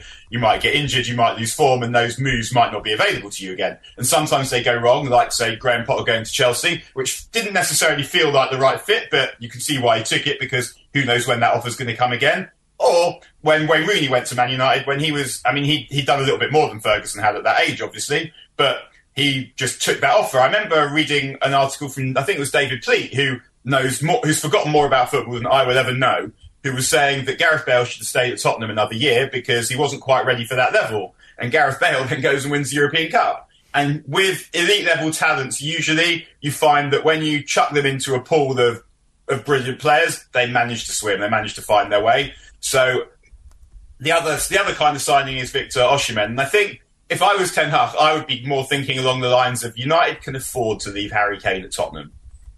If Harry Kane stays at Tottenham, Tottenham are not going to be competing with United for league titles mm. and Champions Leagues, which is what where United want to be. He's been there all this time. Tottenham haven't won the league. They haven't won the Champions League. They haven't got that close to winning the league. Obviously, got to a Champions League final, but they they've sort of they've, they've almost got close to winning the league a couple of times. So Harry Kane, as far as United are concerned, is kind of safe at Tottenham. Uh, whereas, can I just ask you, Daniel? Um, Sorry, go on, go on. Yeah. Sorry, if, if Victor Osimhen goes to another Premier League club, that is not something that you would particularly want, I don't think. Mm. You mentioned Bruno Fernandes there a moment ago, Daniel. We had um, Kenny Cunningham on commentary for us in this this match yesterday, and he was full of praise for, for Bruno Fernandes after the match. Said it's as good as he's seen him playing in, in quite some time. Back to his best in, in many ways. Like he's, he, he's playing with a little bit of consistency now, I guess, is Bruno, Bruno Fernandes he's always been consistent. Bruno Fernandes is the only player, apart from Lionel Messi, since he signed for United, who's got 50 goals and 50 assists. The only player in world football who's done that in that time. He won man of the match yesterday. I think he's won 33 player of the match awards since he joined United. That's one every three games.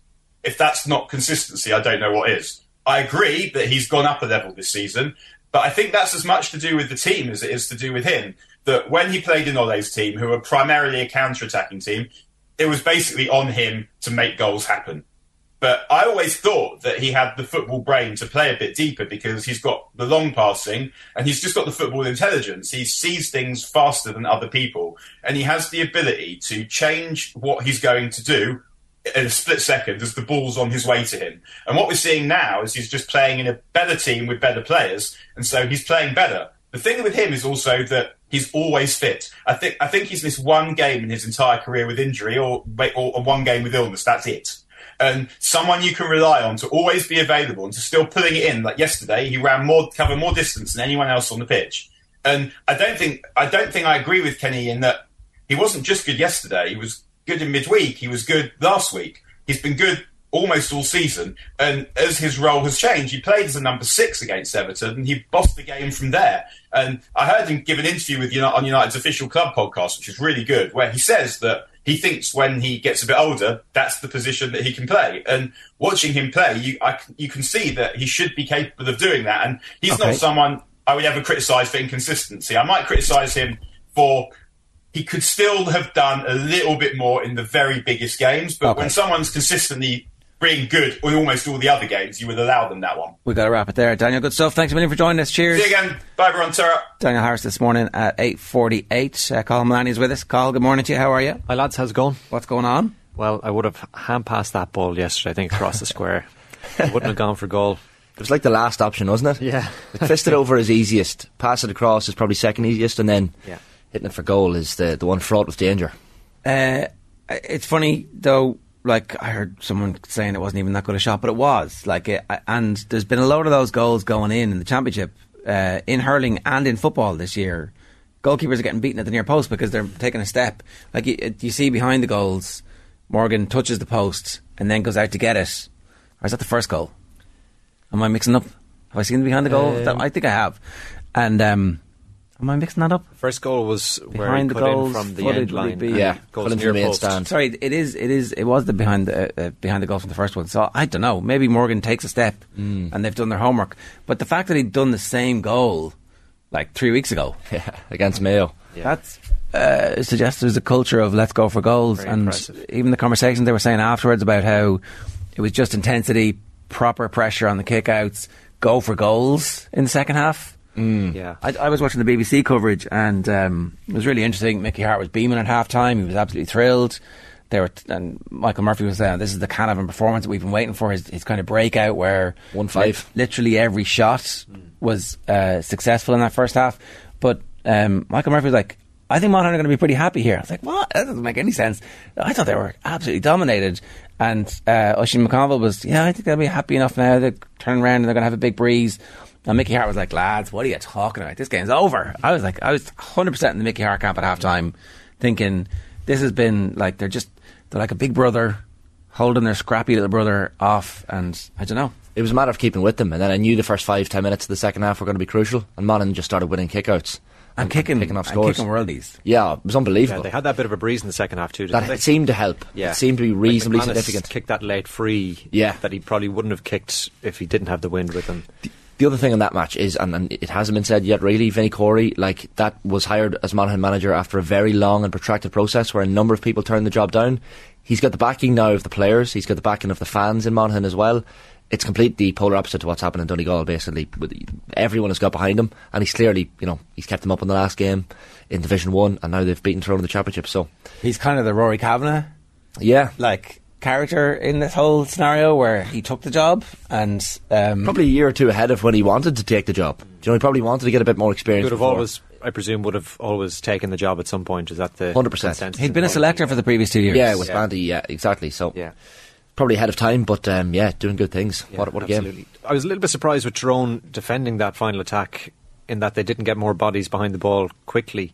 I thought when that final point went over that they got at the other end that they were going to win it from there yeah. because I think it was a pretty McCurry, five seconds left. McCurry's point, which we're all going to oh, forget about. Yeah. So, but there was a McCurry ball in the second half over to Colin Kilpatrick, which was one of the great GAA passes of all time. Absolutely. And you're like, oh, okay, it's just uh, it's just a it's a complete afterthought in the aftermath of the game. It was a brilliant match. Like that was one of the best football championship matches we'd probably had in the last Yeah, five or six. The years. Monaghan Armagh game a few years ago in Ulster was similar in, Yeah. in the sun. It was a lovely lo- open game as well, but but that one probably stands out for me. Just the nine minutes at the end of the game as well. It's like it was supposed to be six, and we're still going here. Oh, they've created another chance, so we have to let them take it. You don't. No. You actually don't have to let them take that chance. Yeah, you felt like the referee. Sometimes the referees in Gaelic football try to let the game peter out to a draw or some sort of um, tight conclusion, but uh, it was just one of those matches that I, you could not take your eyes off it, especially in the second half. The the the intensity of it, and I think that was one word Conor McManus used after the match consistently. It was just Monaghan knew they had to up the intensity. They're going to have to up it again for Derry,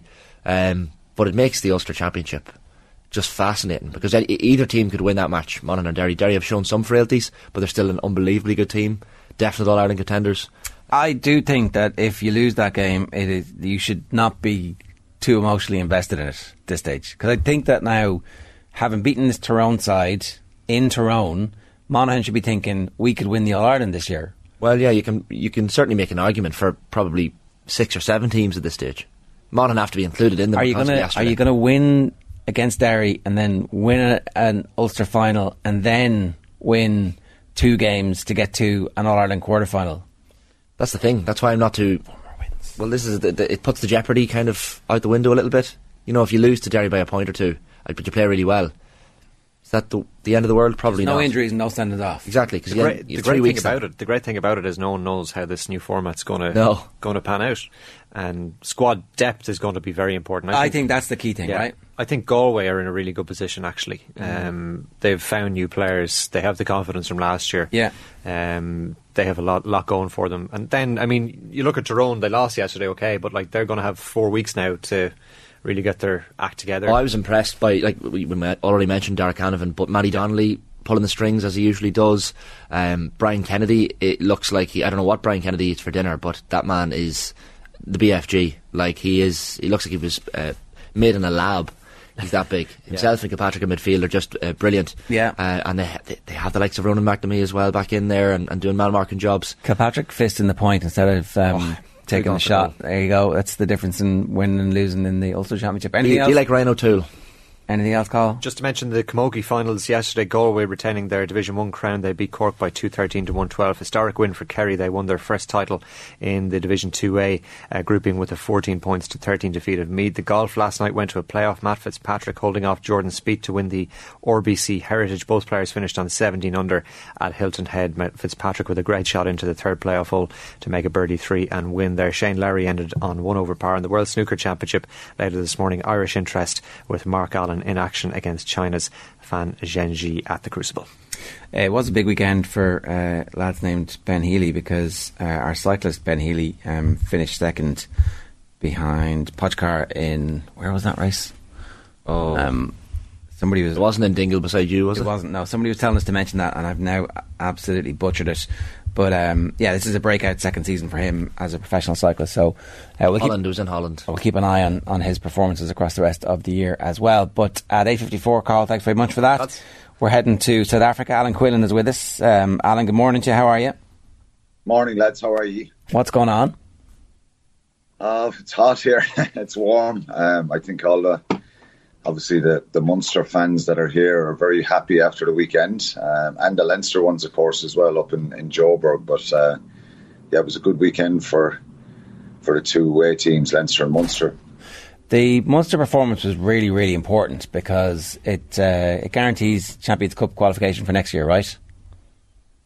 Well, it more or less guarantees, I think, unless Benetton or, or Scarlets can can can win the the Challenge Cup, it may mean then that you have to finish at least sixth, that seventh or eighth, because of the Welsh Shield. Cardiff will, will probably win that, and they'll not be in the top eight of the league, so they'll they'll take a European place. And if Scarlets or Benetton, who won't make the top eight either, were to win the Challenge Cup, would mean only the top six who finish in the top six in the league will go through. But um, more, more or less, uh, you would say probably 90% sure that, that Munster will have European rugby next year and, and be in the playoffs. I don't think anyone would have expected a bonus point win against the Stormers, Ger, and um, it was uh, it was a it was a great performance. It was full of grit, determination, but but also tactically, they were so much better than we'll say a couple of weeks ago against the Sharks. You know, they they obviously had a good first half against the Sharks in the in the, in the Champions Cup, but one of the big differences this time, I think, was defensively. They weren't conceding tries and line breaks, and I know they got broken a few times, but um, so much better organised. They conceded 18 tries in the previous three games, and um, their defence was was a real key. And the other one was probably the breakdown. Peter O'Mahony was phenomenal. Gavin Coombes had a huge second half, but O'Mahony throughout the whole game was just uh, tormenting the Stormers' breakdown, and and he was brilliant, as many of the other Munster players were. So, what's the turnaround in performance? Where did it come from? I think it came from look, obviously, uh, you know, when you when you have a situation where you concede 55 points, you you look back at it and players analyse, coaches analyse. So I think they would have looked at the the Sharks game. Obviously, the heat played a you know role in that, and the humidity in Durban, um, and they were playing against a very powerful side. So.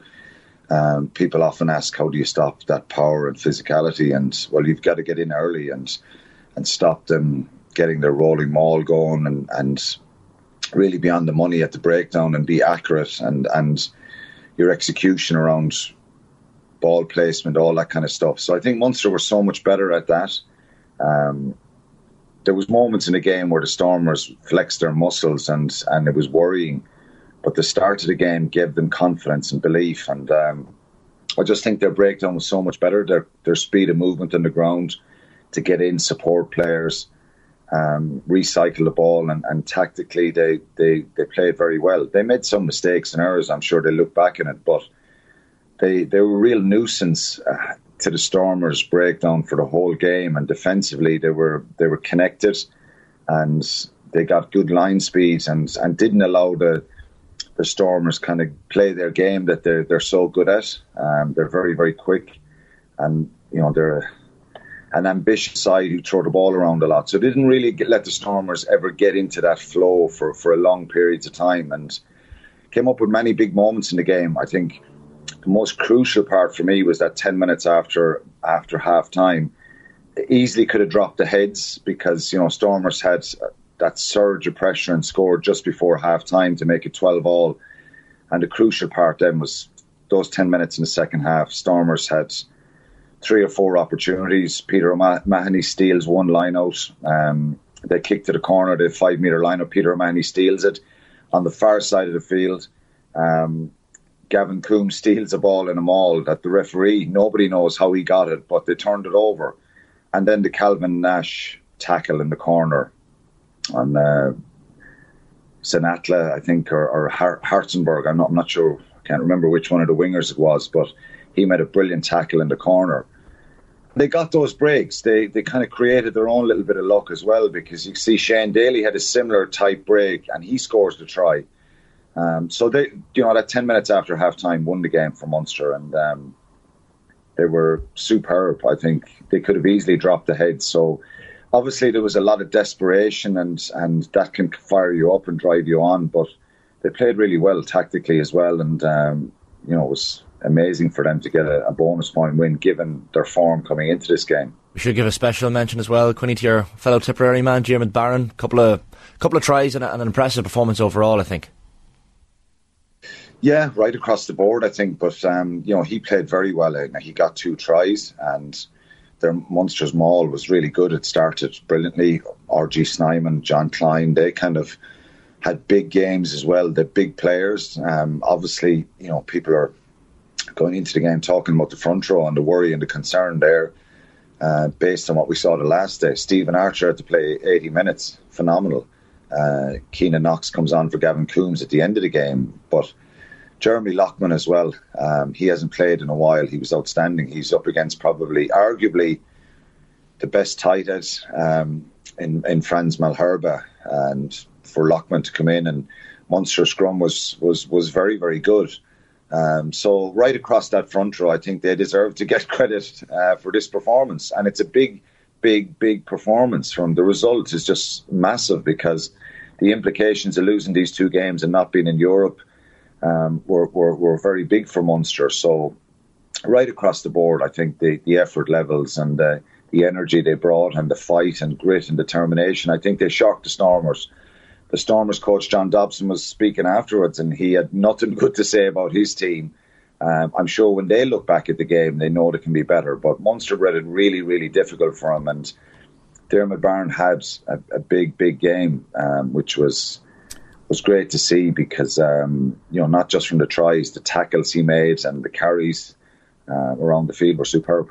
Conor Murray was good for Ireland in the Six Nations, but didn't get the start in Europe and or the Champions Cup rather, obviously in South Africa, uh, and got the start um, on Saturday and played well. Was it a mistake in retrospect not to pick him in the Champions Cup? Um, I don't know. Um, I think at the time his form wasn't great. Um, it's a si- good sign of the character that he's responded really well and didn't let that kind of define his season or his career and kind of let his career peter out. Um, not being in the 23 for, for Munster's Champions Cup game against Northampton at Thomond Park, it, the easy thing to do there would be, well, maybe it's not. The easy thing is probably the wrong phrase you could drop your head there and you could kind of um, be frustrated and negative about it. Um, he's chose the opposite, which is a great kind of example for young players when they get dropped. I had plenty of experiences that in my career, and they're not easy. And you know, you think of the perception that people then have of you as a player that you're not in the 23 and. Um, so he's responded really well. I thought he was really, really good the other night. Um, he was very composed. Uh, made a lot of good decisions. He's kicking game, he's passing, and and he was, you know, he he kind of was a real good leader for the team. Made a lot of tackles as well. So you'd say his first um, choice now for the rest of the season on the basis of the fact that they didn't start him against the Sharks and they got hammered, and he starts this game and there's like more. It feels like there's more control, and particularly when you're now they've decided that they know who their out half is. It, it feels like as well. Well, if you play well, if uh, look for Craig Casey, I don't think he had his best game against the Sharks. Um, he's a very, very talented player, uh, but you know they've gone with Conor Murray for this game, and he's played really well and shown his experience, and he's got to back that up. Whether he'll start this week, whether Craig Casey will start, I don't know, but um, he's responded in a really positive way, Jared. That for any sports person who who is in that situation. Um, it's a good decision to kind of pick yourself up, um, be positive with the team, and that that's remembered as well. And a lot of players spoke about that, how positive he was for that week that he was dropped. Um, he wasn't negative. He didn't have a kind of a sulky head in him. He was trying to help players, help the team. So that's really important, and that's a good example and message. But um, yeah, he's put himself in a position now that um, he looks like he's kind of won back that jersey for a moment, but that can change very quickly. Yeah. Craig Casey is well, a superb player. Let's let's talk about the, the tens. Is um, is Joey Carbery in, in South Africa? Yeah, he is. He's with the team. He warmed up with them. He was um, he was there with them, and uh, he's gone through a tough time, hasn't he? Because uh, again, you're talking about perception and where he's been, and and the level he's been at for a number of years, being second choice for Ireland, playing plenty of games, being involved all the time, and now he finds himself for this game for the first time outside the Munster 23. So again, he's going to have to kind of battle this this kind of tough period out, and I still believe he's a quality player. Um, the decision to go with Ben Healy and you know go with Jack Crowley starting instead of him a couple of weeks ago, it's purely down to tactics and and what the Munster coaches see and um, they'd gone with Crowley and, and picking Ben Healy and on the bench the weekend obviously was uh, you know a big moment for Ben Healy. Disappoint, very disappointing for Joey Carbery. But it's complete. It's it's it's it's totally tactical, and um, you know that's that's the way the Munster coaches have gone. And I think Ben Healy was very good when he came on off yeah. on the field, off the field, I off do, the bench. Sorry, you do wonder there if um, what's going to happen next season. If, if, maybe Ben Healy regrets the fact that he won't be there next season to compete for the, the ten slot because you see how quickly you can get into Ireland consideration, and also what happens after the World Cup when Sexton goes. So um, I do want to talk about. Um, Sam Prendergast and his performance. Obviously, Leinster fans very excited about the fact that he's getting the start and at one stage in the first half, it looked like the game was kind of running away a little bit from Leinster, and you kind of everybody was like, "Oh, well, that's to be expected. This is an inexperienced side." but the second half performance was one of those. No, hang on a second. We've been unbeaten all year. We're not going to just uh, fold our tents up here. Um, let's talk about Prendergast first. How did he get on? He was superb, I think, and it's, it's extraordinary for such a young player to come into a, a team that um, has very high expectations, obviously, and are, you know, missing all their frontline internationals. Um, I think it's it's it would be easy to manage Sam Prendergast and slip him in there with 10 internationals around him and think, God, that's going to protect him better. But he's obviously um, a strong mind, strong spirit, and they, they, you know, they believe in his quality and talents. And, you know, anybody who watches closely, the, the under 26 nations can see that talent and that ability. Um, but he's obviously a strong character as well. And, and, he was superb on, on, on Saturday because uh, you said it, Jared. They were 15 points down at one stage. You kind of buy into the narrative that we've good moral victory here and we've done well and we've scored a few tries and we've we've we've given it a lash.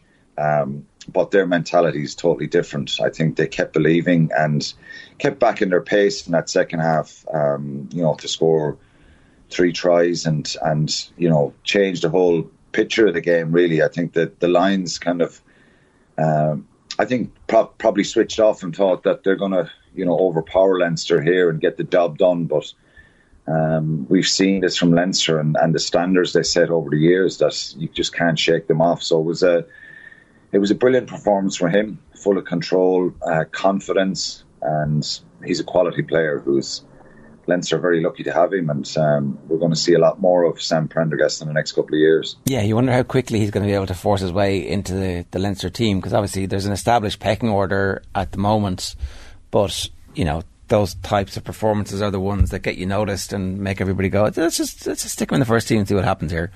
Um, yeah, Chris Cos- Chris Cosgrove was outstanding as well, full back. Um, they have there's a couple of young players there that have incredible talent. Um, Tommy O'Brien having him back, you know, he's had a bad run of injuries, and you know, Liam Turner gets a you know great try as well. So uh, a lot of good, exciting young players there that that stepped up in a, in a, in a pretty hostile environment. Yeah, um, I, I, do want to ask you about the news that broke then that uh, Stuart Lancaster's replacement is going to be Jacques Nienaber. Um, you'd probably be familiar with him from his time at Munster. Yeah. Uh, obviously, his exact role within South Africa, the title is head coach, and Rassie's supposed to be the director of rugby. It always felt like it was Rassie's show. So, um, what what was your instinct when you heard this? Um, initially shocked, I think, like everybody else. Um, didn't see didn't see that one coming. It's it's a great coup for Leinster. I think the level of um, compliments that you'd hear about Jacques Nienaber and the, the, the, way he can inspire players and the Munster players loved him. I think um, with a less talented squad, possibly, um, and playing a different type of game a number of years ago when he was there with Rassie, I think um, you know he made Munster so hard to beat defensively.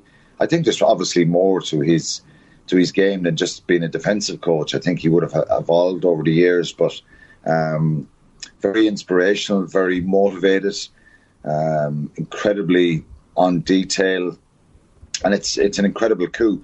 I think the the shock for that, that most people got and the surprise, um, obviously it was it was kept very quiet. It was going to be broken here in South Africa, so I think both Leinster and and the, and the Springboks um, decided to get it out before somebody else did. Um, there's a lot of shock here. They're they're very surprised. Speaking to a lot of journalists in, in at the game in Cape Town on Saturday evening. Um, they were all very surprised. Matthew Pearce, who does the commentary for Super Sport, he's their main commentator. He did an event last week with Jacques Nienaber and for two hours somewhere, and uh, there wasn't a sniff or a whiff of this going on, and uh, and it was all about Springbok planning and going forward and stuff. So um, he's he says he's done it for personal reasons. Um, he's obviously got a break clause and he's in his uh, contract here that allows him to leave. Um, Rassie's, I was reading up about it. Rassie's contract definitely has one, so I presume they were both the same when they re-signed, and um, those contracts were supposed to go till 2025. So they obviously have a break clause in the contract that he's activating now after the World Cup, and Um, he says it's personal reasons, so it's not a bad team to go to, is it? If you want to change the scenery and move your family, and um, I know that both families. Um, I'm not overstepping the mark here. I know that Rassie's family and Jack's family loved it in Ireland. and they weren't keen to go back at the time, but obviously then the, the, the, head job with South Africa and those roles came up for both of them, and uh, they couldn't really turn that down. So maybe they want to go back to Ireland and experience it again. And um, it's not going to please all the Munster fans, and and it is a bit surprising, but that's the nature of the business. You know, Leinster have got, um, from what we can gather and what we've seen, an outstanding coach here, and it's an incredible coup for them. As the South African team's addition to the to the URC and Champions Cup, is that a happy coincidence? Would that have made Leinster want to go after Nienaber a little bit more? Albeit he's a brilliant coach in his own right, but would that have been a an influence on the decision? Do you reckon, Quinny? Uh, I'm not sure. I'm not sure, Shane. I don't think that's would have anything really to do with it. I just think, um, you know, Leo would have known um, how good he was for for for Munster with, as I said, a less talented squad. Um, did a great job. They they got um, Munster into a, a um, URC final at the time and semi final Europe. Um, they were incredibly difficult to beat, and you know, you hear you hear stories coming out from coaches with all these clubs how good a coach is, and sometimes the best endorsement you can get is from players. Um, it is from players because the type of coach you are, the way you deal with people, all that kind of stuff. So um, he was loved in Limerick, and um, I'm sure the Leinster fans will really take to Jacques Nienaber. And uh, so I don't know if it's it was anything to do with picking a South African. I think Leinster have gone for one of the best coaches in world rugby. Um, you know, he, he coached the Springbok side to, to, to win a World Cup. Um, you know, he's done remarkably well since with them. And, you know, he's a, a very, very impressive CV. And, and, you know, again, Leo would have known what, what uh, and Leinster, not yeah. just Leo, they would have known what, how good he was in Munster and how, how well liked he was. But, um, yeah, it's a great coup for them. All right, we'll leave it there for now. Quinny, good stuff. Thanks a million. Cheers, lads. Thanks. It's uh, Alan Quinlan giving us his thoughts there. At 13 minutes past nine this morning, OTBAM brought you live with Gillette Labs. Got the ultimate shave or your money back. Neon Night Edition is available now. Some highlights on the OTB Podcast Network for you today. You can search uh, OTB Football, Brian Kerr on Arsenal's draw with West Ham, the Sunday Pay Review with uh, Conan Doherty, Jason Byrne joining Will O'Callaghan, and some GAA reaction, including Monaghan's huge win, including uh, Vinny Corey and Conor McManus as well um, as well as hearing from the Tyrone camp there as well. Make sure you follow OTB across our social channels and subscribe to the OTB podcast network. The football pod are on the road again. You might have heard the ad. They're heading to Killarney for Off the Ball first big road show of the summer thanks to AIB. Tommy, Paddy and James will be bringing the football pod to the Great Southern Hotel on the 4th of May. That's Thursday. Join us for a brilliant night of football chat and crack with plenty of focus on the All Ireland champions Kerry and the contenders who are coming for their throne. It's an exclusive off-air event. It's all in partnership with AIB. Check out the hashtag the toughest for more. Go to offtheball.com forward slash events. Anthony Moyles in studio next talking about that Ulster quarter final win. OTB AM with Gillette Labs. Get the ultimate shave or your money back. Neon Night Edition available now. Anthony Moyles is with us. We will do uh, the full Monaghan thing in a few minutes' time, but I did like uh, we've, we've talked about it a little bit. But I do think Derry are probably delighted with the way that that game finished. That there's this outpouring of emotion afterwards. Conor, Conor, uh, Conor very quickly afterwards, like this is just the first round of Ulster. In the interview that he was doing with Orla Bannon on BBC, yeah, just the first round of Ulster. Yeah. But it, it didn't feel that way. Uh, for for Monaghan or for Derry? I think for, for, Derry, they're like, this is great. You guys, you go off and you party. Yeah. Shane is going to be draped in the Monaghan flag as the. There was no partying last night. It was a very relaxed. It was different to previous years. There was no getting carried away. It was. Was there not? Smiley heads leaving Omagh, but it was like, well, on to Derry now. There was definitely a different feel to it. That's definitely good to hear. Mm.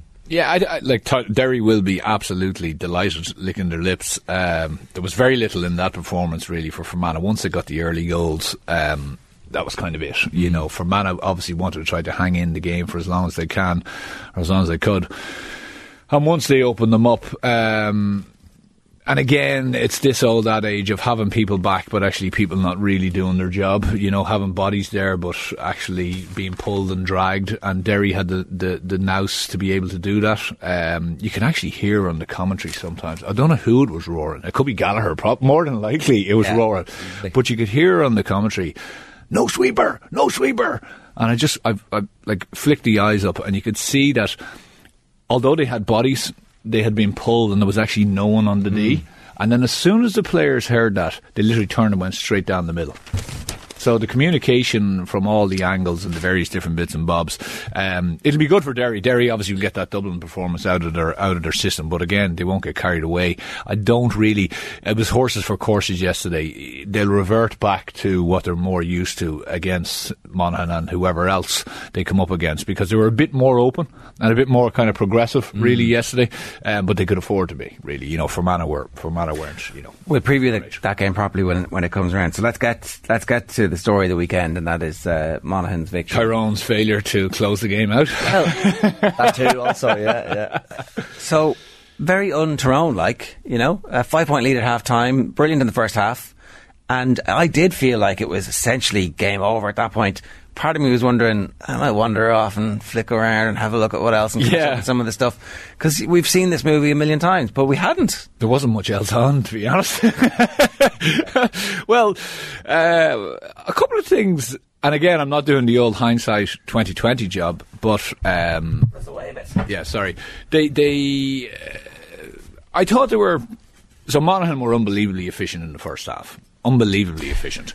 Tyrone were a slight bit wasteful. I thought that actually that was uh, in favour of Tyrone because there's no way Monaghan are going to be able to keep this up. It, that felt a little bit like uh, Dublin's performance against Donegal back in the All Ireland semi final where everything they kicked went over and they were all world. Like, ah, there's no way they can keep that up. I mean, you can't. Well, Turned out you can. Well, they can't. Uh, you know, th- uh, sorry, they, they they they can when they have the quality that you know, such as McManus. You know, and I know you guys were chatting about it earlier on. Uh, Like I, I watched it so closely that I think he touched the ball in the first minute, about a minute twenty. Yeah.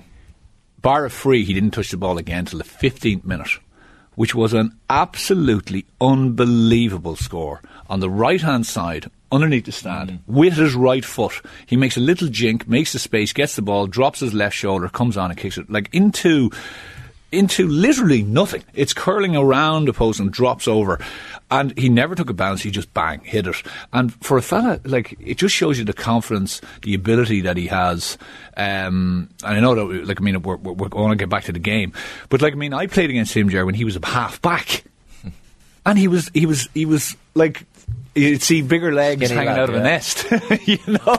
and now to put the work in because he's he, he's he's physically so strong as well. Yeah. You know, he's coming up against Hampsey. He's coming up against different fellas of this who who are big men mm. trying to bully him. Not a bother. So the amount of work he has put in, by the way, to completely change his body shape. You know the way young lads, you see fellas saying, "Oh well, he's you know he's a wispy type of player." That guy has put in. Never mind his ability. Yeah. Right. Like, because some fellas also who have that ability kind of say, oh, well, I'll be able to, you know, come on the loop, I'll be able to get scores. But he has been so diligent and obviously committed over the years. It's fun. It's unbelievable to see. And it's paying off because his, his, his body is honed now. And at 35 or 30, 36 years of age, he's still able to do what he did yesterday. There's an element too, and it's hardly a new thing, but he distracts defenders then because you have to have a couple of lads keeping some sort of an eye on him, and it leaves the space for the likes of Bannigan, O'Hanlon, McCarthy get a couple of nice scores in the second half as well.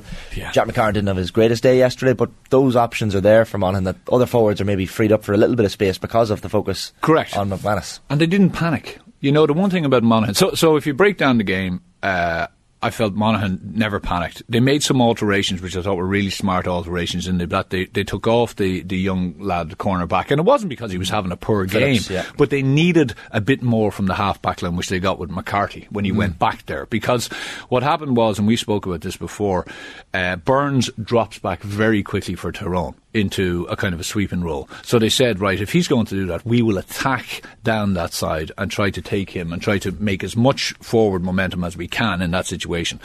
They also upped their intensity. And I know, it- like, I mean, eh, people will say, oh, well, you know, it's not all about that. But it is about that. Like, I mean, they got much more physical with them and hands on. Every single time Canavan or McCurry or any of the guys inside got a ball in the second half, they had a Monaghan player right beside them, tackling, tackling, tackling, pushing them out, pushing them out. They turned them over probably four or five times where they crowded them out, they got their hands up, didn't commit fouls. And on the far side, Tyrone gave some very soft frees. Now, I thought the referee was a bit picky in the first half. He never. uh, It was a great game yesterday.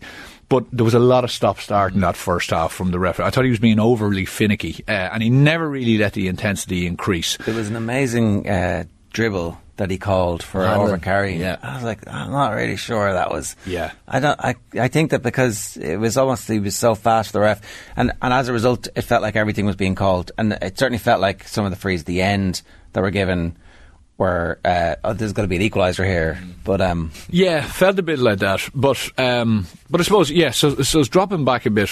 You know, Tyrone would have been very very happy. You're right, Jared. Like I mean, they, they could have probably went in seven or eight up, right? And they probably should have gone in seven or eight up. Not from not from opening Monaghan up, but but. I thought McCurry snatched at a few from bad angles that Yeah. you're probably saying, really, um, you know, it would have been an unbelievable score to get, but you know, okay, he was probably feeling confident. I just thought they, they should have been a little bit further ahead. Monaghan tightened up. Monaghan got on the front foot a bit more. There was obviously a factor with the breeze. Um, it didn't really come across that way, but there obviously yeah. What was a it like at the factor. thing? Why? why The breeze didn't feel significant to me. Didn't it? No. it- certainly being there, I wouldn't have said it's a really breezy day in Omagh. Um, Right, yeah. But obviously for the players on the pitch, McManus said it himself that he found the shooting easier in the second half. Yeah. I think a lot of more players were taking pot shots in the second half for Monaghan. So there, it must have been a significant swirl on the pitch. Yeah. Um, which Yeah, it kind of it felt out. Well, it, but you know, it's, it's interesting to see it. But, but some players from Monaghan, like O'Connell, I, you know, O'Connell has played hardly any football this year. Yeah. he, he, was obviously injured, um, but his performance yesterday in midfield was like if you watch the goal at the very end, he's the one who passes the ball off and is going back for the return. Like his performance, because the two midfielders for Tyrone are playing at the top of their game at the They were moment. good, yeah. You know, they were good, and they kept mixing it. Remember, we were saying that Kennedy was moving into full forward sometime and Creating that kind of a big threat in there where they put that diagonal ball in. They did that a couple of times actually, um, but. You know, Lavelle, I thought was quieter, but my, the work he rate he put in the second Turnovers half was as well. absolutely phenomenal. But Tyrone's Achilles heel again, Jer, which is running straight down the middle at them, pulling heart out, revealing, opening up that sixth channel and going straight. That was ultimately that caught them in the end. Because if you watch the goal, there's actually three or four Tyrone guys ahead of the ball, but as the ball gets transferred across a couple of Monaghan players, Monaghan fellas actually end up beyond them. So someone stops working. So actually. I know we'll talk about the opportunity and the goal chance, but actually, there's two more options for him. There's a man inside where he could have hand passed, and Yeah. actually O'Connell is coming Yeah. as well. So they nearly could have walked in this net. Yeah, yeah. Uh, at the end, though, it felt a little bit like uh, this game is going to overtime. I'm going to not kick the extra point in American football. I'm going to go for two. And everybody's like, oh, it's the analytics guys. It's like, there's, in, in Yeah, yeah, yeah. The calculation in his head in that second is like, ah, going for it. Well, what are you doing in that situation? The whole world is not is not I'm, doing that. early, yeah. I'm probably falling over myself as I get the ball, and the panic, the panic sets in. the, the enormity of the Yeah. city. Look, his attitude after the game was phenomenal. By the way, never mind that he he went in and picked up Canavan in the second half. Oh, yeah, yeah. and he snuffed. Canavan got one score where he had to come out really far and get on the ball, and he was facing the ball. and He got a great score now, but he snuffed Canavan out that second half. He had an unbelievable game, and for a, like that's his first year, um, really playing. In the 1997 All Ireland hurling final, John Leahy gets a chance and goes for goal instead of taking an equalising point for Tip against Clare, and it's been spoken about ever since. Yeah. So like there, there's a it's a very very high risk with almost no reward, right? But then the reward is like ah look The at reward me. is phenomenal.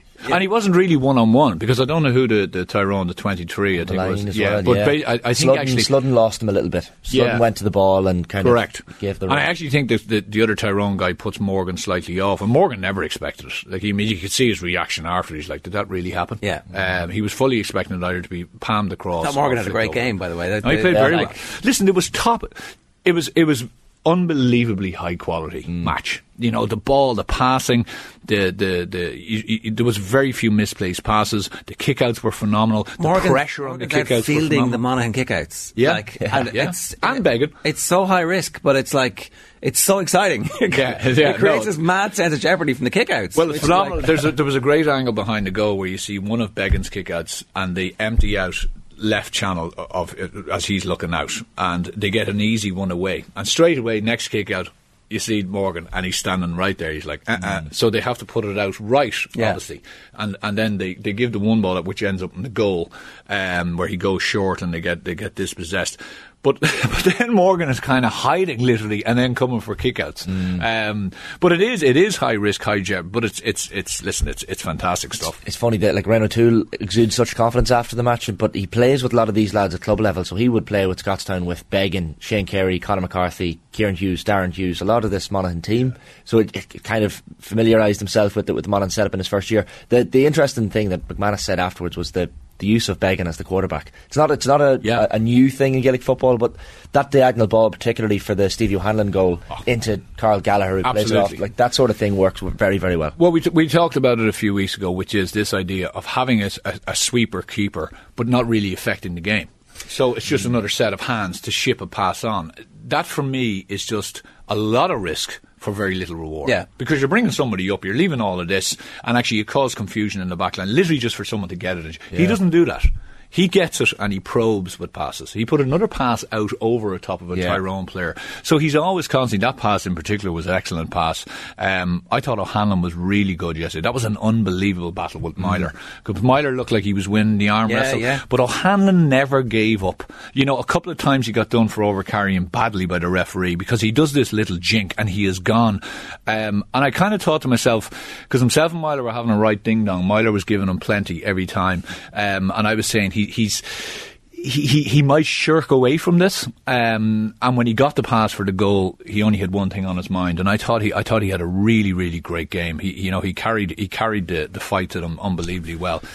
Tyrone, my only worry. Sorry, it's not. It's not. A, it's a, it's a thing, I suppose, with Tyrone, in the sense that, again, you.